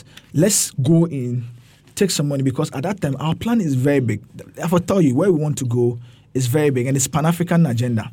And we didn't have the money. You need money and everything to be able to do that. So I'm saying, listen, let's go. Let's take advantage of it. Already we have access to certain brands and television channels across Africa. Let's take advantage of it.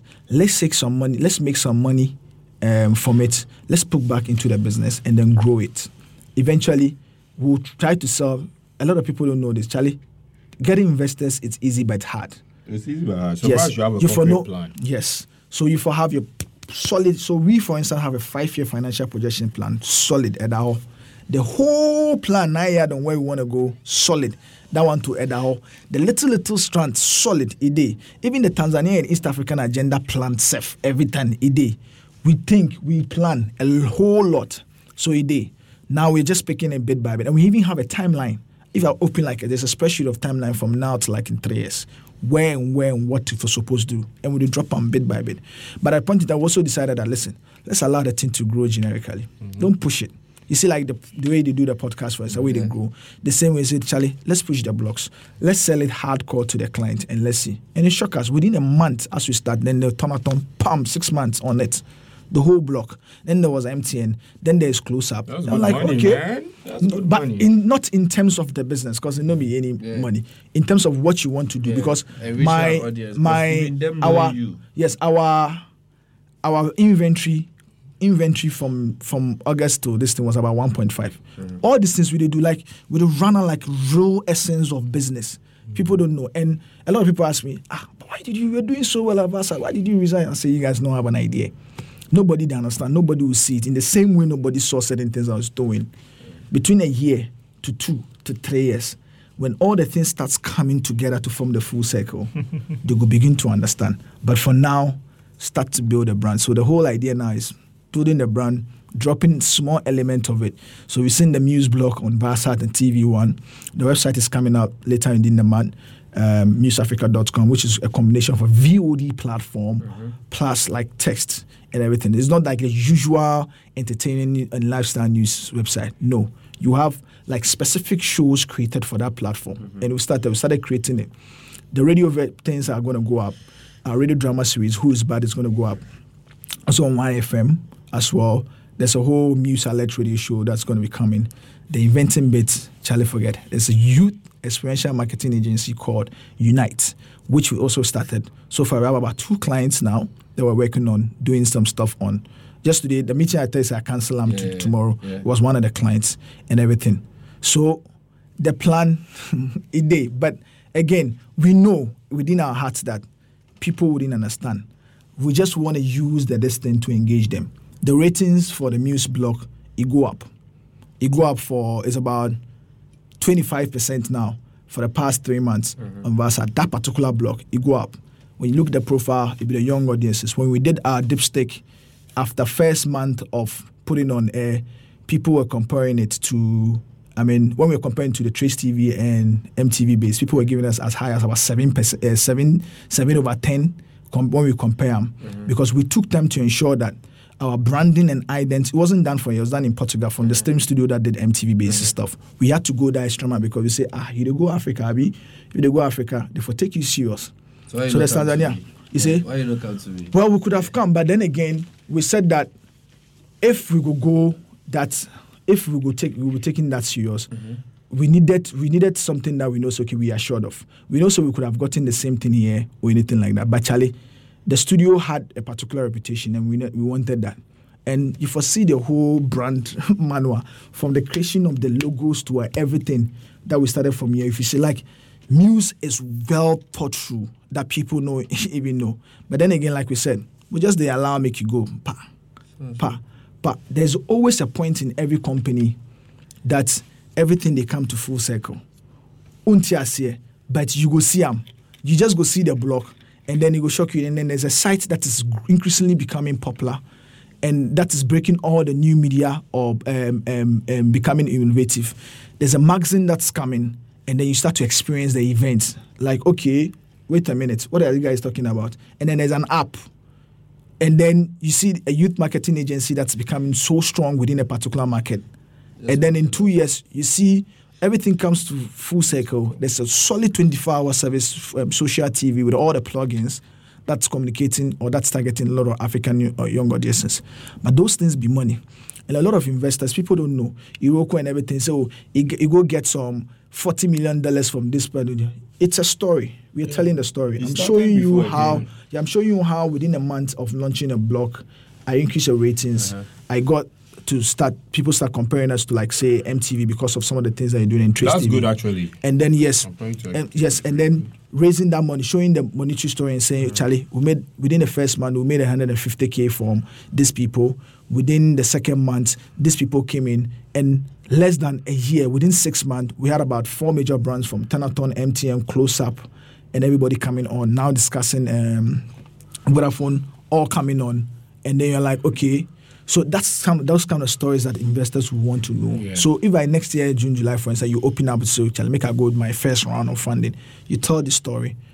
That's where the thing is. So now, that's where we're focusing on. And that's why I've actually left everything. I mean, when I left Viasat, there was a Fox job, African job, on the line. It was for an affiliate manager for Fox on the line. I didn't take it. Then I went to do a small consultancy with an Africa channel. LA-based Africa channel, which Manchi worked for them. Yeah. So they took me on as the executive producer for Africa. So I was based here at the East Legon office. Mm-hmm. 2 months, I was supposed to go in initially 6 months, and then I go renew. Money was good. Everything was good. That was a dream. 2 months into the job, I'm like, no. The ambition for here and the dream for here is too good to be true. You have no idea. Like, the prospects here, the prospect, even for Tanzania and other places in the East African, the prospect is good. Especially and share. People don't even understand. People don't even know self say MTV Base, for instance, DSTV, they pay them money to have them on. Yeah. Trace TV. Listen, when you take Trace TV, for instance, to them. Yes, when you take Trace TV, for instance, you will face the videos that they play. MTV, they pay them money. Yeah. When you come down to Nigeria, Montage is paying them money, which is like a bouquet. When you go to, they have a Lusophone, whatever, for Angola, Mozambique, and all those places, all the players for there, they pay them money. Ivory Coast, French countries, they pay them money. The events and everything, it's a big business. It's a big, people don't even know. I know how somebody say, you videos, I say, you don't know why MTV is still relevant today. You don't understand. And I get it. A lot of people don't understand a number of things. A lot of people don't have an opinion, because I don't expect them to have an opinion. Of course, it's my business to be at the bar to ensure, say, things will come to full circle. How many months? We've been around, we actually launched, less than 4 months or any. Yeah, 4 months. We are in about the 14th week. Yeah. You know, so 13th week be 3 months, 14th week. And all these successes already, which shows you that challenge. And I know there's a big player in the market now that I don't go mention him, a big media player now. They're rolling out 3 new free-to-air channels. I know how we had a meeting with them for them to say, listen, we'll give you one of the channels. You brand it. Let's do a management deal of, say, 10 years. You brand it as Muse and everything. You run it. We'll have a revenue share sort of. After the 10 years, we can maybe renew and everything. Big brand. And we know, but baby steps. There's a way you can take out. You can feel rush and say, digital channel 24/7 and everything. But then again, when you run, I know how maybe a particular block on TV, whatever money they are making for every year, it's like 3 to 4 times at some particular digital channel that you did. It's a whole different game. I mean, altogether. And Unite as well, apart from youth experientials, is also into developing content. That's our fault. That's one of the things that we come in with. So the Who's Bad drama series that's going to go on radio eventually will become a TV series as well. It's also an ambitious project, something that could reference Sugar. You know, there's a number of things. You will see the plan. Like, so when you speak to the guys, we are always thinking ahead in the market. I mean, that's the only way. There's a whole plan behind it, and so I know people don't understand, but I'm ready. I have it be normal for me. I've had that. I've had people look and say, "Do you know?" Even me, my girlfriend, she look and say, "Why are you doing this? Do you know what you are doing?" My father don't understand this particular one. You they work for a particular channel within a year and a half. You won 19 awards. The place they think of taking you into Africa. Okay, put them on the side. It's a Fox deal. There's an African channel job. You say you won't do this thing. You won't do this thing, and all the things you want to do. Yeah, all the things you want to do. I mean, and even within my Viasat set, a lot of people are like, you won't do all this thing now. You want to just you do block only some block 1 hour block only some 1 hour block for 6 days. You have a whole TV. You don't understand, but my Africa boss. Who is there? Who's been there? Who's headed channel multi choice and everything? Every time when he comes to town, if we meet, he wants to talk. Charlie, what's your plan? He feels that there's something that I hide. I have to tell him. You understand that? And a lot of people don't know the whole Muse thing that we do for Africa. It was a deal that Trace TV was supposed to pick that we picked on for Africa. So MTG bought Trace TV. I took about 80% of it. Is it? MTG, the Modern Times, without own Viasat. So they own Trace TV now, and that's how come I got to work for them. And so there was a plan that everywhere we would establish a channel, we'll carry along as a block and everything. For some internal reasons, those things don't work. So we just plug in because we had to open a bit of what we wanted to do to the guys who saw the vision. These guys have been there before. They've seen that money. So they saw the vision like, okay, can you do A, B, C, D? Say, this done. We'll do them now. Put them together. Papa, we'll pick them. So the plan is simple. Everywhere they go there, we go there. Tanzania, we go there. You go Kenya, we go there. It's all plug-in. All these things we do be accessed. The bigger plan is coming. Yo, before you end there, I know we are just, 8 episodes in? This is the best so far. Last week I thought it was Chrissy. But Chrissy was very interactive. But this is business. This is startup. This is we are coming from the same place. Like me myself, I hate the word dreamer, but then I'm a builder as well. So there are some things that I know, and you will know, and you know, and I've really learned a lot. The people listening, I have a reason why I'm not even talking today. I'm just being screwed right now. Yeah, so the planning is big. Honestly, it's what it is. Don't make up too long so they people go up. Let's eat. Let's eat. Sadiq, mind on a personal basis. Sometimes if it wasn't for the fact that for storage purposes, right? I really don't care about how long it takes because this information you are dropping that. Honestly speaking, I knew some. No, but there's not a timeline. On my own, I knew some, but now I'm hearing new things. It's too much. You know how? Every time I'm plugged into different types of creatives, as you know already, and every time the complaints are the same. The problems. The guy hasn't complained. No, that's what I'm saying.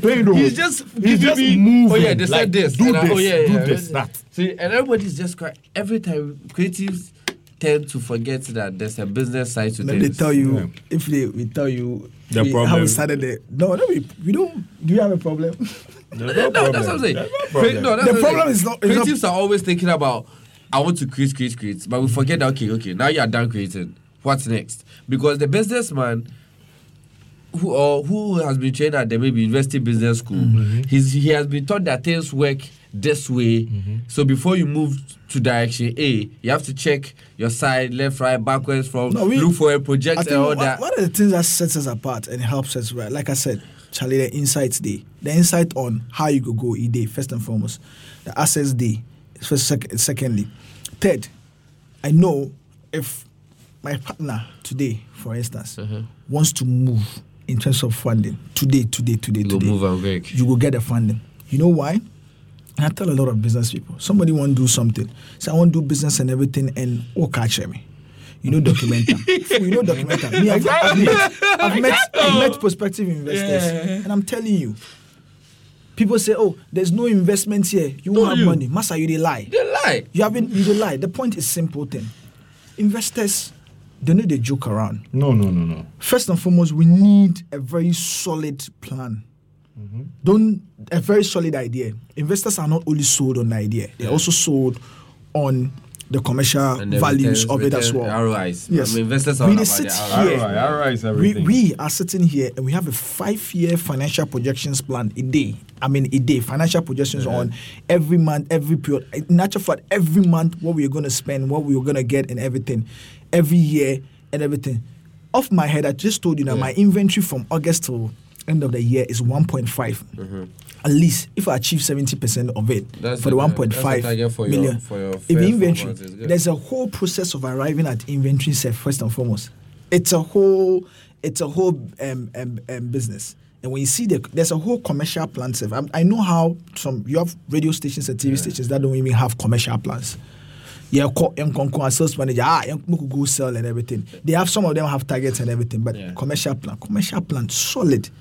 What your weakness, you outline your weakness, your strength, what you want to go and sell and everything. And that's how come we, without heavy fanfare, publicity and everything, with a push, and you have like Tonaton riding on it. You have like close-up riding on it. The close-up campaign actually launched with us. That is the problem. You have idea. How Tonaton they make money? Honestly, it be somebody money. It be somebody money. Advertising. Advertising. But Tonaton is everywhere. It's and, like now they have this whole different story and everything. Advertising, not just advertising. Yes. They are going the Amazon route. Like, Amazon route. But I think their plan is, like I told you, if the same thing. You don't understand. First two years. They are trying establishing their brand. When they establish their brand, finish, and it becomes like the biggest classifier. So you can have an objective that in building a brand, we want to become the biggest classified or e-commerce platform. When we become finished, there's a whole commercial element. In fact, Twitter just recently have commercial plan. Yeah. Mm-hmm. They didn't have before. They were all concerned about establishing the brand first. Yeah. But they had a product plan. A product plan, that's the thing. So the point is simple. You can push and gain the dominance that you want first and foremost. Then later when you gain them, you start to cash in. Yeah. The cashing in will come in like heavy. It'll be organic. You have Instagram too. Yeah. So it'll be the same thing. Yeah. They have some people with the commercial plan, but we from there where we did, the commercial plan day from the start. Look at Instagram. Like I've been on Instagram since 2012. Mm. And it's just 2015. Where did they start selling out? Yeah. People are always hungry to get paid. Like provide a service, and then I'll pay for it. Building the brand, Massa. You forgot. I say, even in building our brand, our identity, logos, and everything, we had in mind a number of things. Mm-hmm. The brand document alone, I doubt if there are a lot of companies a lot of startups that have like a solid brand plan. We have long. Maybe when I'm done, I'll possibly show you. You see the brand plan from the creation, from how we started creating it, to creating, to the brand extensions, to the colors, to what certain things mean and everything. The need now also like, when I take my laptop now, or Muse, even today, I'm very certain, say, when we meet any investor, even today at this point, we'll open show you the whole plan, show you the things we've done, show you the milestones within 3 to 4 months, show you where we want to go, show you some of the things that we've done and the assets and everything. I'm very, very certain, say, we could raise between about $150,000 upwards. We could raise that now to just go and push. I'm very certain, like, when we open up, it's what we've started is just like 10 minutes of it. And I know that within the first few months, years, it will make sense. It will come. There's a full circle period. It'll be draw. It'll be like child growing up. You see the way you grow up where they say, some girl, you knew me in Peno and everything. Then after some years, you see girl, like, hey! You're like, yeah. If you saw the thing, the crawling stages there, you will see I'm like, okay. You look and then certain things comes, you start to see this, you see that and everything. There's no rush. It's long balls. Mm-hmm. We are young people as we are. Sometimes we should for be patient to develop and grow the thing. Sometimes we are not patient and we want to everything like you think of it and you make mistakes and learn. You think of it, you see MTV and like you want to be MTV in a year or two. You lie back. You lie back. It's not like that. MTV has existed before. Yeah, MTV Base, yes. DSTV money. Yes. So what's up? And they are constantly evolving. It's the planning. I mean, I say to people that within, and it'd be good also because of, like I said, every time we seek progression. Within 2 years, did all what I could do to advance at. I'm like, no, I'm not staying here anymore again. I go chase ambition. I go chase progression. If the same thing. Between February. Between March till now, the worth of things, the things that I've actually learnt and done and everything, Charlie, it be serious. Can you sit off?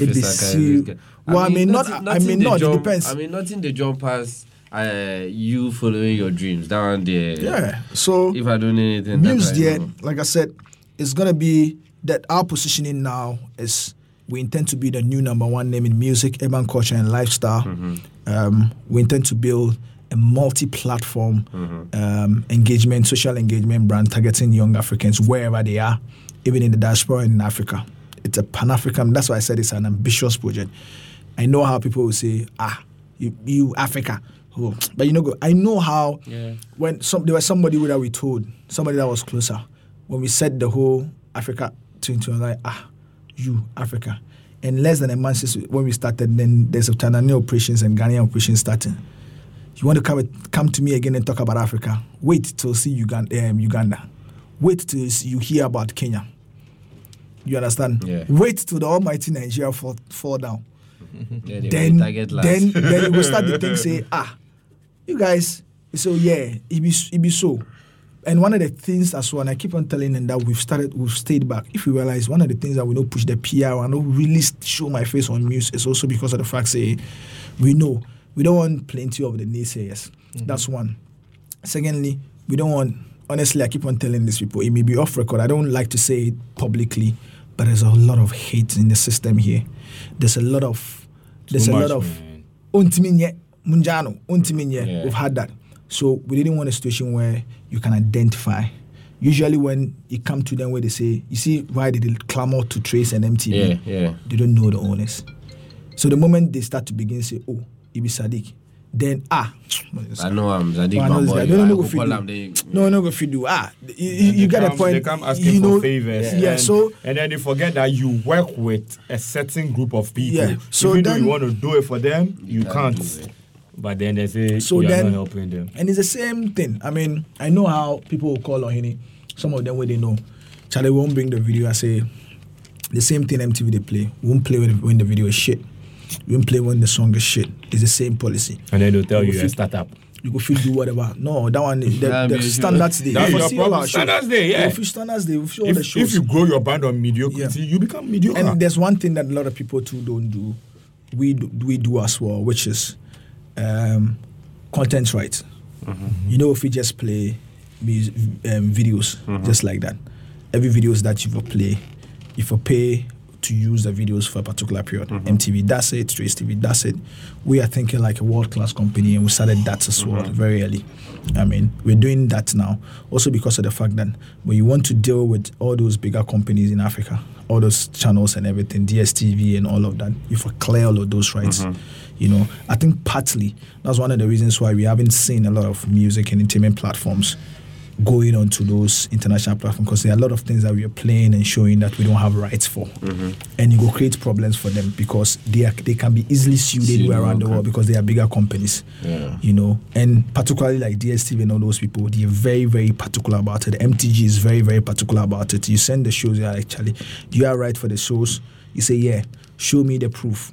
Then you send them a mail or a document stating how maybe you possibly signed or got a right because you they pay for it. There's a publishing company which you pay and then they give you access to their library. Mm-hmm. They refresh the library every now and then. So when there's a new video from 1 hour or whatever, it's part of it. Once you've paid, you have a password, you can access it and then you play. you know, it's part of it. So it's not like, and there's also the art and science of just even playing videos. It's a whole experience. That's why I don't want to mention this. You go feel some channels say where they play videos. Fine. You go feel watch them. Maybe make us say I'm watching TV. Mm-hmm. They play videos. Somebody too, they play videos. Mm-hmm. But you realize, say, constantly.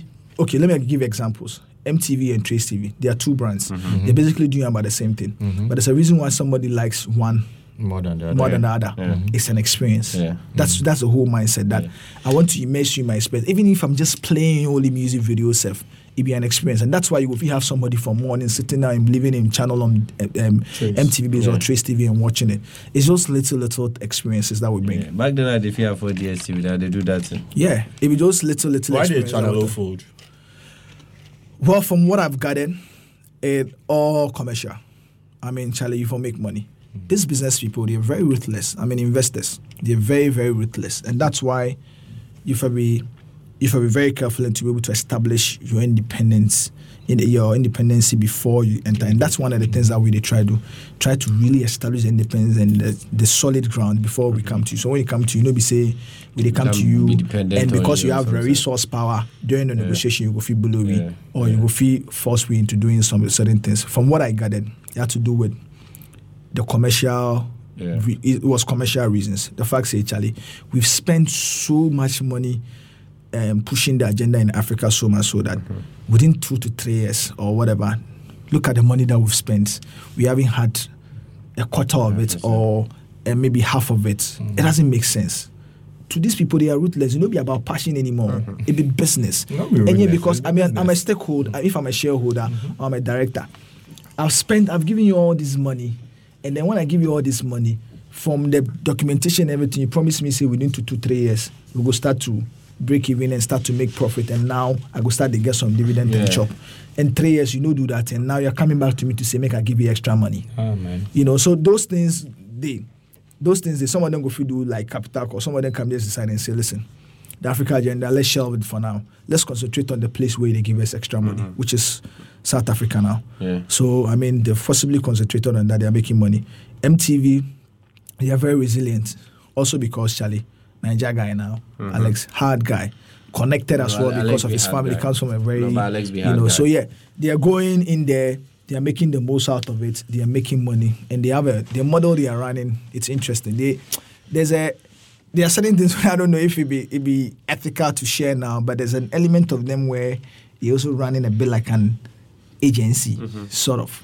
And so there's a lot of things that, like, they Star Trek, for instance. Mm-hmm. The last one they did in Nigeria, they do it on MTV. Mm-hmm. From the experiential to the TV bits and everything. Yeah. And that explains why we also have Unite. So there's a lot to put in, but let's just bring it down here. Muse has the African agenda at heart. Right? We know the Pan-African agenda at heart. But for now, you're starting in Ghana. In Tanzania. You're starting in Tanzania right now. Tanzania, the Tanzania operations are starting. Oh, is it? That's great. Ghana and Tanzania. So let's just say we are back home here. You've been here for a while, right? You've been working. You've been, right now, from what you've told us, you've been everywhere, literally. Mm. What is the problem? There's a problem. What's the problem? I feel the pedestal keeps dropping.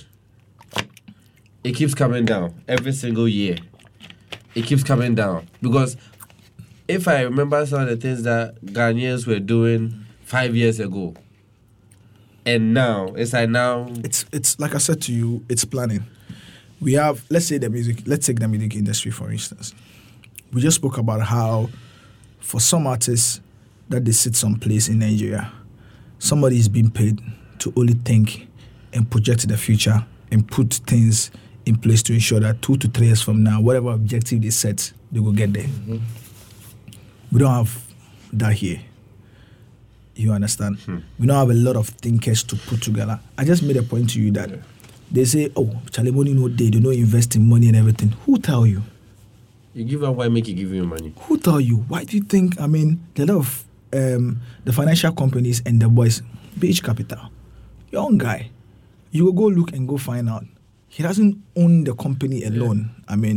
If I'm wrong, I'm sure maybe you will say, doesn't There are people behind these people. Yeah. They sell the business plan to these people. Solid one, of course. You do all the back and forth, and then they give you money, and then for you to go on and begin. It be planning. We need to start having that planning a whole lot. I don't know. It's not to say, without sounding modest, our plan that we have, it be solid, well thought through, and projects into the future so much so that unless God doesn't want us to succeed, unless it's not destined to succeed, I'm very, very certain that within 2 years, whatever we want to achieve, we will achieve them. But the thing is, mine is with content in this country, like it's about. I feel people it's a combination of things. People are building their own for content, for content and everything. It's a combination of things: planning and then insights. Uh-huh. Insights in the sense that there are few people that really, really understand the content business. Very, very few people understand content business in this town. Uh-huh. People don't know. Very few business. So this is the guy who is young, who starts to produce content. And then, I won't put them on some show, make her popular small. After a while, reality sets in, and so make her try find some money, and then for sponsorship, MTN and everything without a plan and everything. Mm. And then that's it. But there are some few of us now who've gotten to the point who actually, when we work for bigger brands, we're buying content at a very expensive rate. And we also know how a particular content could sell in Africa to other African countries and channels, and you could make a lot of money from just a single content. Mm-hmm. We understand the whole business. So this is it. And because the whole rights thing, no catch here and everything, people are not open to it. You go make a lot of money from just a single content. Mm-hmm. I don't know whether I don't think it's fair or right to share the story of, as far as I know, of African City, for instance. Oh, yeah. Maybe there are parts to it that she may not really like. But the point is that from one single content, which has been done very well, either you invest in them from your own money or whatever money you raise from it and everything, when you push it very well, you can sell it across. People don't know that in this town. I mean, people don't know that there are content marketing companies in the world and in Africa, and they don't have access to them. People don't know that every year there's what's called Discop. Discop, apart from Discop, there's a number of it. It's a content market. Yeah, it's like MakeCom. It's organized. Yeah. The next one is in November in South Africa. They did Kenya, Ghana. This cup had been done two times in Ghana and everything. A lot of Ghanaian people they buy. This cup make like trade fair. So you buy your own spot. You go and showcase your content. You exchange numbers and everything. When you come sit back into your country, you will get calls around the world of people. You shared this brochure with me, and then you gave me a trailer and everything. Is it still up for sale? You can sell it. People don't even know that I can sell rights to maybe a channel for FTA channel in Nigeria, and also sell the rights to a digital player in Nigeria. People don't even know that I can sell it piecemeal, different, make money. So take African City, for instance, created a very solid content for online, and then fast forward, there's Canal Plus buying it and then dubbing it in French for their French markets. There's Ebony Live buying it for on DSTV. There's an African channel buying it for the diaspora. There's a number of people on her case. There's Viasat1 trying to do a co-production for the second season. It didn't go through, but that was a plan anyway, and it was a lot of money. People don't even know that. It's a whole, and beside the insights and assets, it's a whole number of things to put together. Some people have the assets, some people have the insight, and that's why we're pursuing it.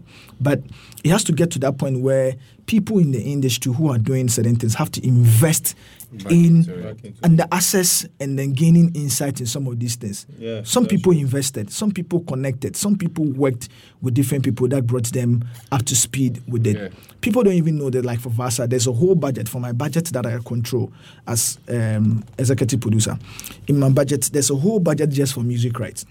Clearing rights. So you hear this morning show, you hear the music that accompanies is paid for. It pays. You just don't pick it up.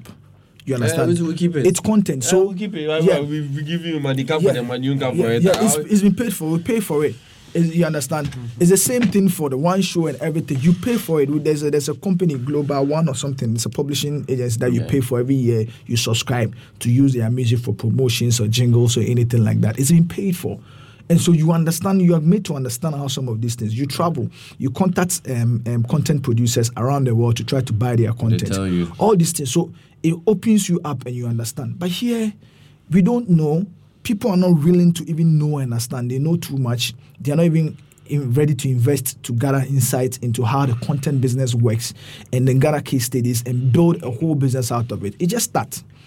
I mean, I produce my thing, I go put my thing. Like, I mean, I've had people where you go see, it just, the person they feel say, but I do the same thing most people they do. You, they lie. The difference is by your first season where you fold up, go sit house, and me, I still run for so many years. I mean, and I grew into something else. The classic example be the time we Foresight TV come. Yeah. Where, like, you know, everybody, like, you know, people come and work at Foresight for, like, you know, 6 months, and then they find out that, oh, so this is how Foresight TV works. And then they go back home, and then they try to create their own resource, celebrity TV, and all these people. I always wish, even Foresight after 5 to 6 years, I was like, okay, you guys don't know Foresight is because of 3 or 4 people. Fair. But you think it's just, you know, this cardinal idea that, okay, once I have this, the shows are there, I need a camera to go and just do this. Insights. The thought process that went into creation of the graphics. It be the insight. So, yes, planning should be particular for the music industry. So, before we wrap up, I'm a graduate. I just finished school. Excuse me. Yeah. How do I get to this point Sadiq is at right now? Everybody in own. I mean, for me, I really still believe in mentorship and then finding mentors. I mean, that has helped me. I've had a lot of mentors till now. Like I told you, at every point in time, I try to find mentors.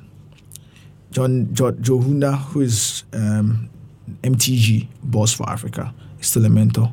My former director, who was the director of programming for MTG Africa, who was initially based in London, now the CEO of TV1 in Tanzania, is still a mentor. I have access to him. Rudy Kwache is still a mentor. Mentors, partner, and everything. And so for me, mentorship really, really helped me. I mean, these are the guys that will direct you. They will give you books. They will give you stuff to read. Education is good, but the mentorship really, really helped me. For whatever will work for you, try to gain the training and the mentorship. Me, I gain them from the mentors. I learned from them. I worked with some of them. I tell you how I worked for Metro TV for years without nothing. I was patient. I learned from them. I'm still learning every day.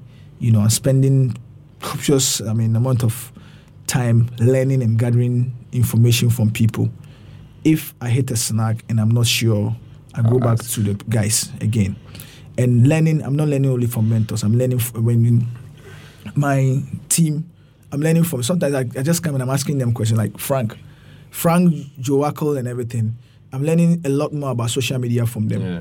And sometimes I tell them when I'm building most of the documents and everything, I just call them to me. I'm like, Charlie, what is this and that? This and just trying to have an insight. Yeah. And then they tell you what's really happening with the youth culture and everything. Like, so I'm learning. So I think that, for young students, first and foremost, you need to have a vision. You need to be very clear on where you want to go. Mm-hmm. I mean, if it's your passion that you want to pursue them. But within the same area that you want to pursue them, identify a mentor. Look at the mentor and then try to go to him and try to see if the mentor will help you. Some of the mentors don't have time. But some of them, they don't really have time. You pick yourself up. I tell the story of Ohene every time. We meet for some place. So he wants to do A, B, C, D. I don't really have time for him. But Charlie, the guy be so forceful, say he himself, he just used the access he have around me to find his own rhythm. Mm-hmm. And he keeps on getting it every day. It's like that with everybody. Me too, some people don't really have time for me or anything. But the fact say you have access around them, like, when he just got the fact that he got access, he said, but it's true, they love. I don't have time for him. He said, once you get the access, you lie, you make the most out of it. One day I just come and then I see, they say, oh, Charlie, Ohini edits this thing. I said, this guy edit this thing. He said, yeah. Apparently, the time you come, one day they have time for himself. He interact with the boys and then speak to them and then he learn. He has a degree. He do textiles for Tripoli. Now it edits, edited for Trace TV and everything. It's editing most all the content for Muse and doing other stuff. Now again, he's moving up. Because they need editor. I get his edit. Because with the mentor, I told him the story like of a superstar now. Because you tell him, and because it's a day and at the mentor, I always tell him the story. What was the story I was sharing to you? I was sharing the story of Tim Horwood, who is a channel director for MTV Base now. How it started like him, and how he came can be a producer, and how Tim Horwood come the work for Ghana here, they pass Manche. If you ask Manche, go tell you how he, Tim Horwood they work here, they film stuff, they do all the things, and then he moved down, come 10 creative director, and after some years, they say what he be channel director for MTV Base. You know, so for him as well, I'm seeing because I keep on doing the same thing that was done to me. Mm-hmm. So okay, so you edit like 2 years now. So what? Yeah. Then what? do you still want to be editing in 5 years? Yeah. So in 5 years, they will talk say you move from editor, can become senior editor to a producer, to a creative director, to whatever. This is how to get there. So it's all like that. So people, for first and foremost, they've identified the areas they feel say they will be good. If it's banking, it's your thing. If it's music and entertainment industry, it's a thing. And I people keep on saying, the music and entertainment industry, money days. I say, you don't know what you talk about. I say, if you have an idea of the money that passes in and coming out within the entertainment industry every year, you don't have. I say, you look at. I say, you even put it there. Just look. When you take anything, it's a whole lot. Even it's connected. Advertising, corporate events, all those things. Do you know how much money is expended on advertising and all of that? It's literally music and sports, but our eyes have been open to just the sports because of Asamoah and his house. But music and sports are the only disciplines that nothing matters. There's no religion. And the thing about mentorship is politics. There are people everybody, that are it's just willing to mentor. Or side B. But after side A and side B is done in like an hour. Yeah. Everybody forgets whether people don't know. There are people that see, until you start to run like business, proper business, and you start to be looking for pure talent. That's when you people don't know. Say even the mentors are always looking for people to really impart and then get them to do. When was the last time I called you and said, Charlie, I need somebody to do this and that for me? Yeah, you call me. I needed somebody who was camera guy. Yeah, somebody who could do camera, who do certain things and everything. Yeah, and the point that I'm saying, people don't know is that it's the same thing. A lot of people that are out there that are also looking for people that could come up and do certain things. They're looking. I think that even Russell, if anybody will be patient, I know for sure that it's going to be his headache. Ramesh, that Charlie, in 2 to 3 years, when I know really be involved in active work, and I'm just the CEO, and I'm still getting my reputation is bringing in the business. Is there any young guy who has come up and is patient enough who can really take up my business and run with it? I'm sure they are thinking about that. No, it's not like you're sure. They are thinking about it. Like I've been working with Ramesh this year a lot, right? And every time we're working, we have a conversation. So and you see, but previously somebody would tell you, say, he's not approachable. No. You know, if you talk to him. If I show you the portfolio of work that we've done in the past 6 months alone, right? You'll be amazed. And it will show you some little tricks. It's all because of asking questions. I mean, asking questions. Yeah. Then he knows that, you know this. I remember the first time it was at a seminar at NAFTI. And then a friend of ours, we asked him questions back and forth. The NAFTI students weren't doing nothing. They were even confused about what that whole workshop was about. So after that, he took my number, I went home, I called him. We spoke on the phone for 2 hours because I had more questions to ask. You say he had time for you? He had time to listen to me. After that, he sent me a message on Facebook that keep sending me stuff, whatever you do, just send it. He doesn't care. Answering questions as well is a way for you to keep learning yourself. Whatever answer he gave came with a keyword. That keyword had Professor Google. Professor Google will also show you what's happening. So at the end, I just got a message. He asked me, "Do you know how to use this software?" I said, "Yeah." Come. He gave me just one file to work on. I finished it, not knowing the file that he gave to me. He had already worked on it, and he had already sent to the clients. So when I finished it, he was like, I did it this way, but okay. The client brought their feedback. He called me back in to rework the whole thing that he had done. And that's where the relationship started from. Yeah. We sit there and talk, and he always says something like, he doesn't know what's going to happen in the next 5 or 10 years because right now he's tired. He can do what I'm doing perfectly. He's been doing it for 10, 20 years, but he wants a different view. He wants somebody to think about it differently, and his people that are working for him are not doing it. I'm always thinking. So at the end, guess what? He's bringing his people from outside. Thinking every time I'm thinking, Charlie, who really will come up in the next 5 years when I decide to go and do politics, make the person come take over? The person to run arm like the way. Charlie, so every time, but the point is, and there was a, it was, so one day we were talking about something like that, and then Rudy and Francis told me about a guy called Jack Welsh. Uh-huh. He was, I think, a past CEO, and that's how I mentioned. He was a past CEO of General Electric. No, and they told me, they told me about how the guy from Honeywell to the. Apart from that, the guy at the point in time grew, or he trained or mentored a number of business leaders at the point where, when he left, when you take like the Fortune 100 companies in America, in Yonki, when you take like first 30, all their CEOs were guys that work under him. He really mentored them like that. Mm-hmm. You understand? And so when it be that thing, the older folks, they are there. Listen, who told you that maybe Francis Dokuno they look for? Ask Frank. He has time for him, and he's looking for opportunity to really impact on somebody. You really want to take up. Yes, but first time, like you said, too full of themselves. Yes, like they are too full of themselves. Like they have a sense of entitlement. Like, that's what I say. Yeah, that's like you don't owe me this shit, and everybody wants to be like. Again, nobody owes you anything. Everybody feels that, Charlie. I for become this person within this particular year. No, it doesn't work like that. We safe so, with a move. We still not reach any. We don't reach 10% of where we want to reach safe. And if you speak to a lot of people, they tell actually the mentorship and everything. And how did I get to work with MTV?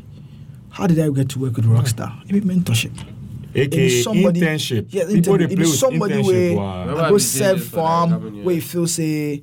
Okay, now you've come of age too. Listen, at a very young age, the person believed in me enough to say, listen, Rockstar we worked on a rebranding project for Zayn to Airtel. Mm-hmm. It was through a music property, 1/8 project. Mm-hmm. The person believed in me at a very young age. I was like, if I'm 30 now, that time I was like 25 or something. Mm-hmm. He said, you go to Nigeria, go and supervise and launch the project, launch the whole 1/8 project, mm-hmm. which helped to rebrand Zayn to Airtel in Nigeria, Burkina Faso, and Chad. So for like 2 weeks, I was just traveling, going to Burkina Faso, mm-hmm. and coming, going to Nigeria, going to Chad, coming back through what they call Nigeria, Ivory Coast, and then back to Ghana. You understand? Because the person trained you to the point, say, like, when I sit down till now, I wish say I have somebody where. When you take my documents, my PPT, the person go build them like the way I go build them. I wish there's a person go because a human does. You can't do it alone. Mm-hmm. So it's the same thing. So at this point myself, having benefited from mentorship, I'm also looking to find that great, intelligent guy who is focused enough for me to say, to impact, to say, listen, this is it. And every time, if I speak to every time we define them, every time we try and dodge them. Every time we try and dodge them. You forget I'm available. Yeah. What do you want? The guy can't be gone. The guy can't be. What is this? Am I not sharp enough? You look for that person. Oh no.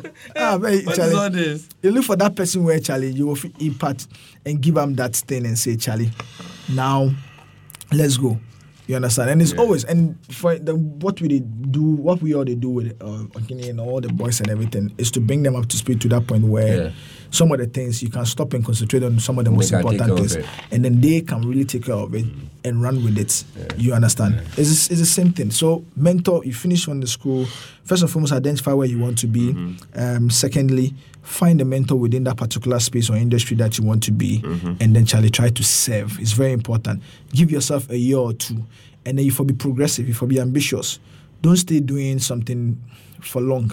That's how you can move forward. Always challenge yourself. I've done this for 2 to 3 years. Don't be comfortable. Move on. What's next? You answer easily for anybody else. If them are faster than them, at least for the next 4 to 5 years. I will feel that if I only because I was young, if I only there till I'm 35, so I will feel there, get the pay, and possibly be doing the same thing that I was doing. But when I give myself, when I think about it, after 2 years of doing all of that, and I moved on now, within about a short month since I left there, I've improved a number of things that I've learnt and everything. Give me 1 to 2 to 3 years after pushing the whole Africa agenda and everything. You think that will be the same Sadiq who was executive producer of a channel in Ghana? No. You understand? I possibly may grow bigger and become and get to the point where you may not even have a channel here that could be able that will feel look and say no. So it possibly maybe after 2 years could possibly even be a demotion to say oh. There's a channel here where it head. You understand? And it's always been that. It's the focus, the ambition, Charlie. I want to head. If I thought you said, Charlie, maybe future for head and become like Alex Okusi or MTV Base for Run Trace TV. Yeah. So the point is, if I'm not going through that point and I'm creating mine on something like that, yes, why not? Remarkable. So, yeah. Charlie, Sadiq. So the ambition there, Charlie. Sadiq. Yeah. So this free consultancy, I will give you one more sobolo. Yeah, I'll give you one sobolo. Anyways, Sadiq, okay. Accra with it. It's Muse. Did they say I'm sorry? It's a long one, but Charlie. Your day inside. Damn.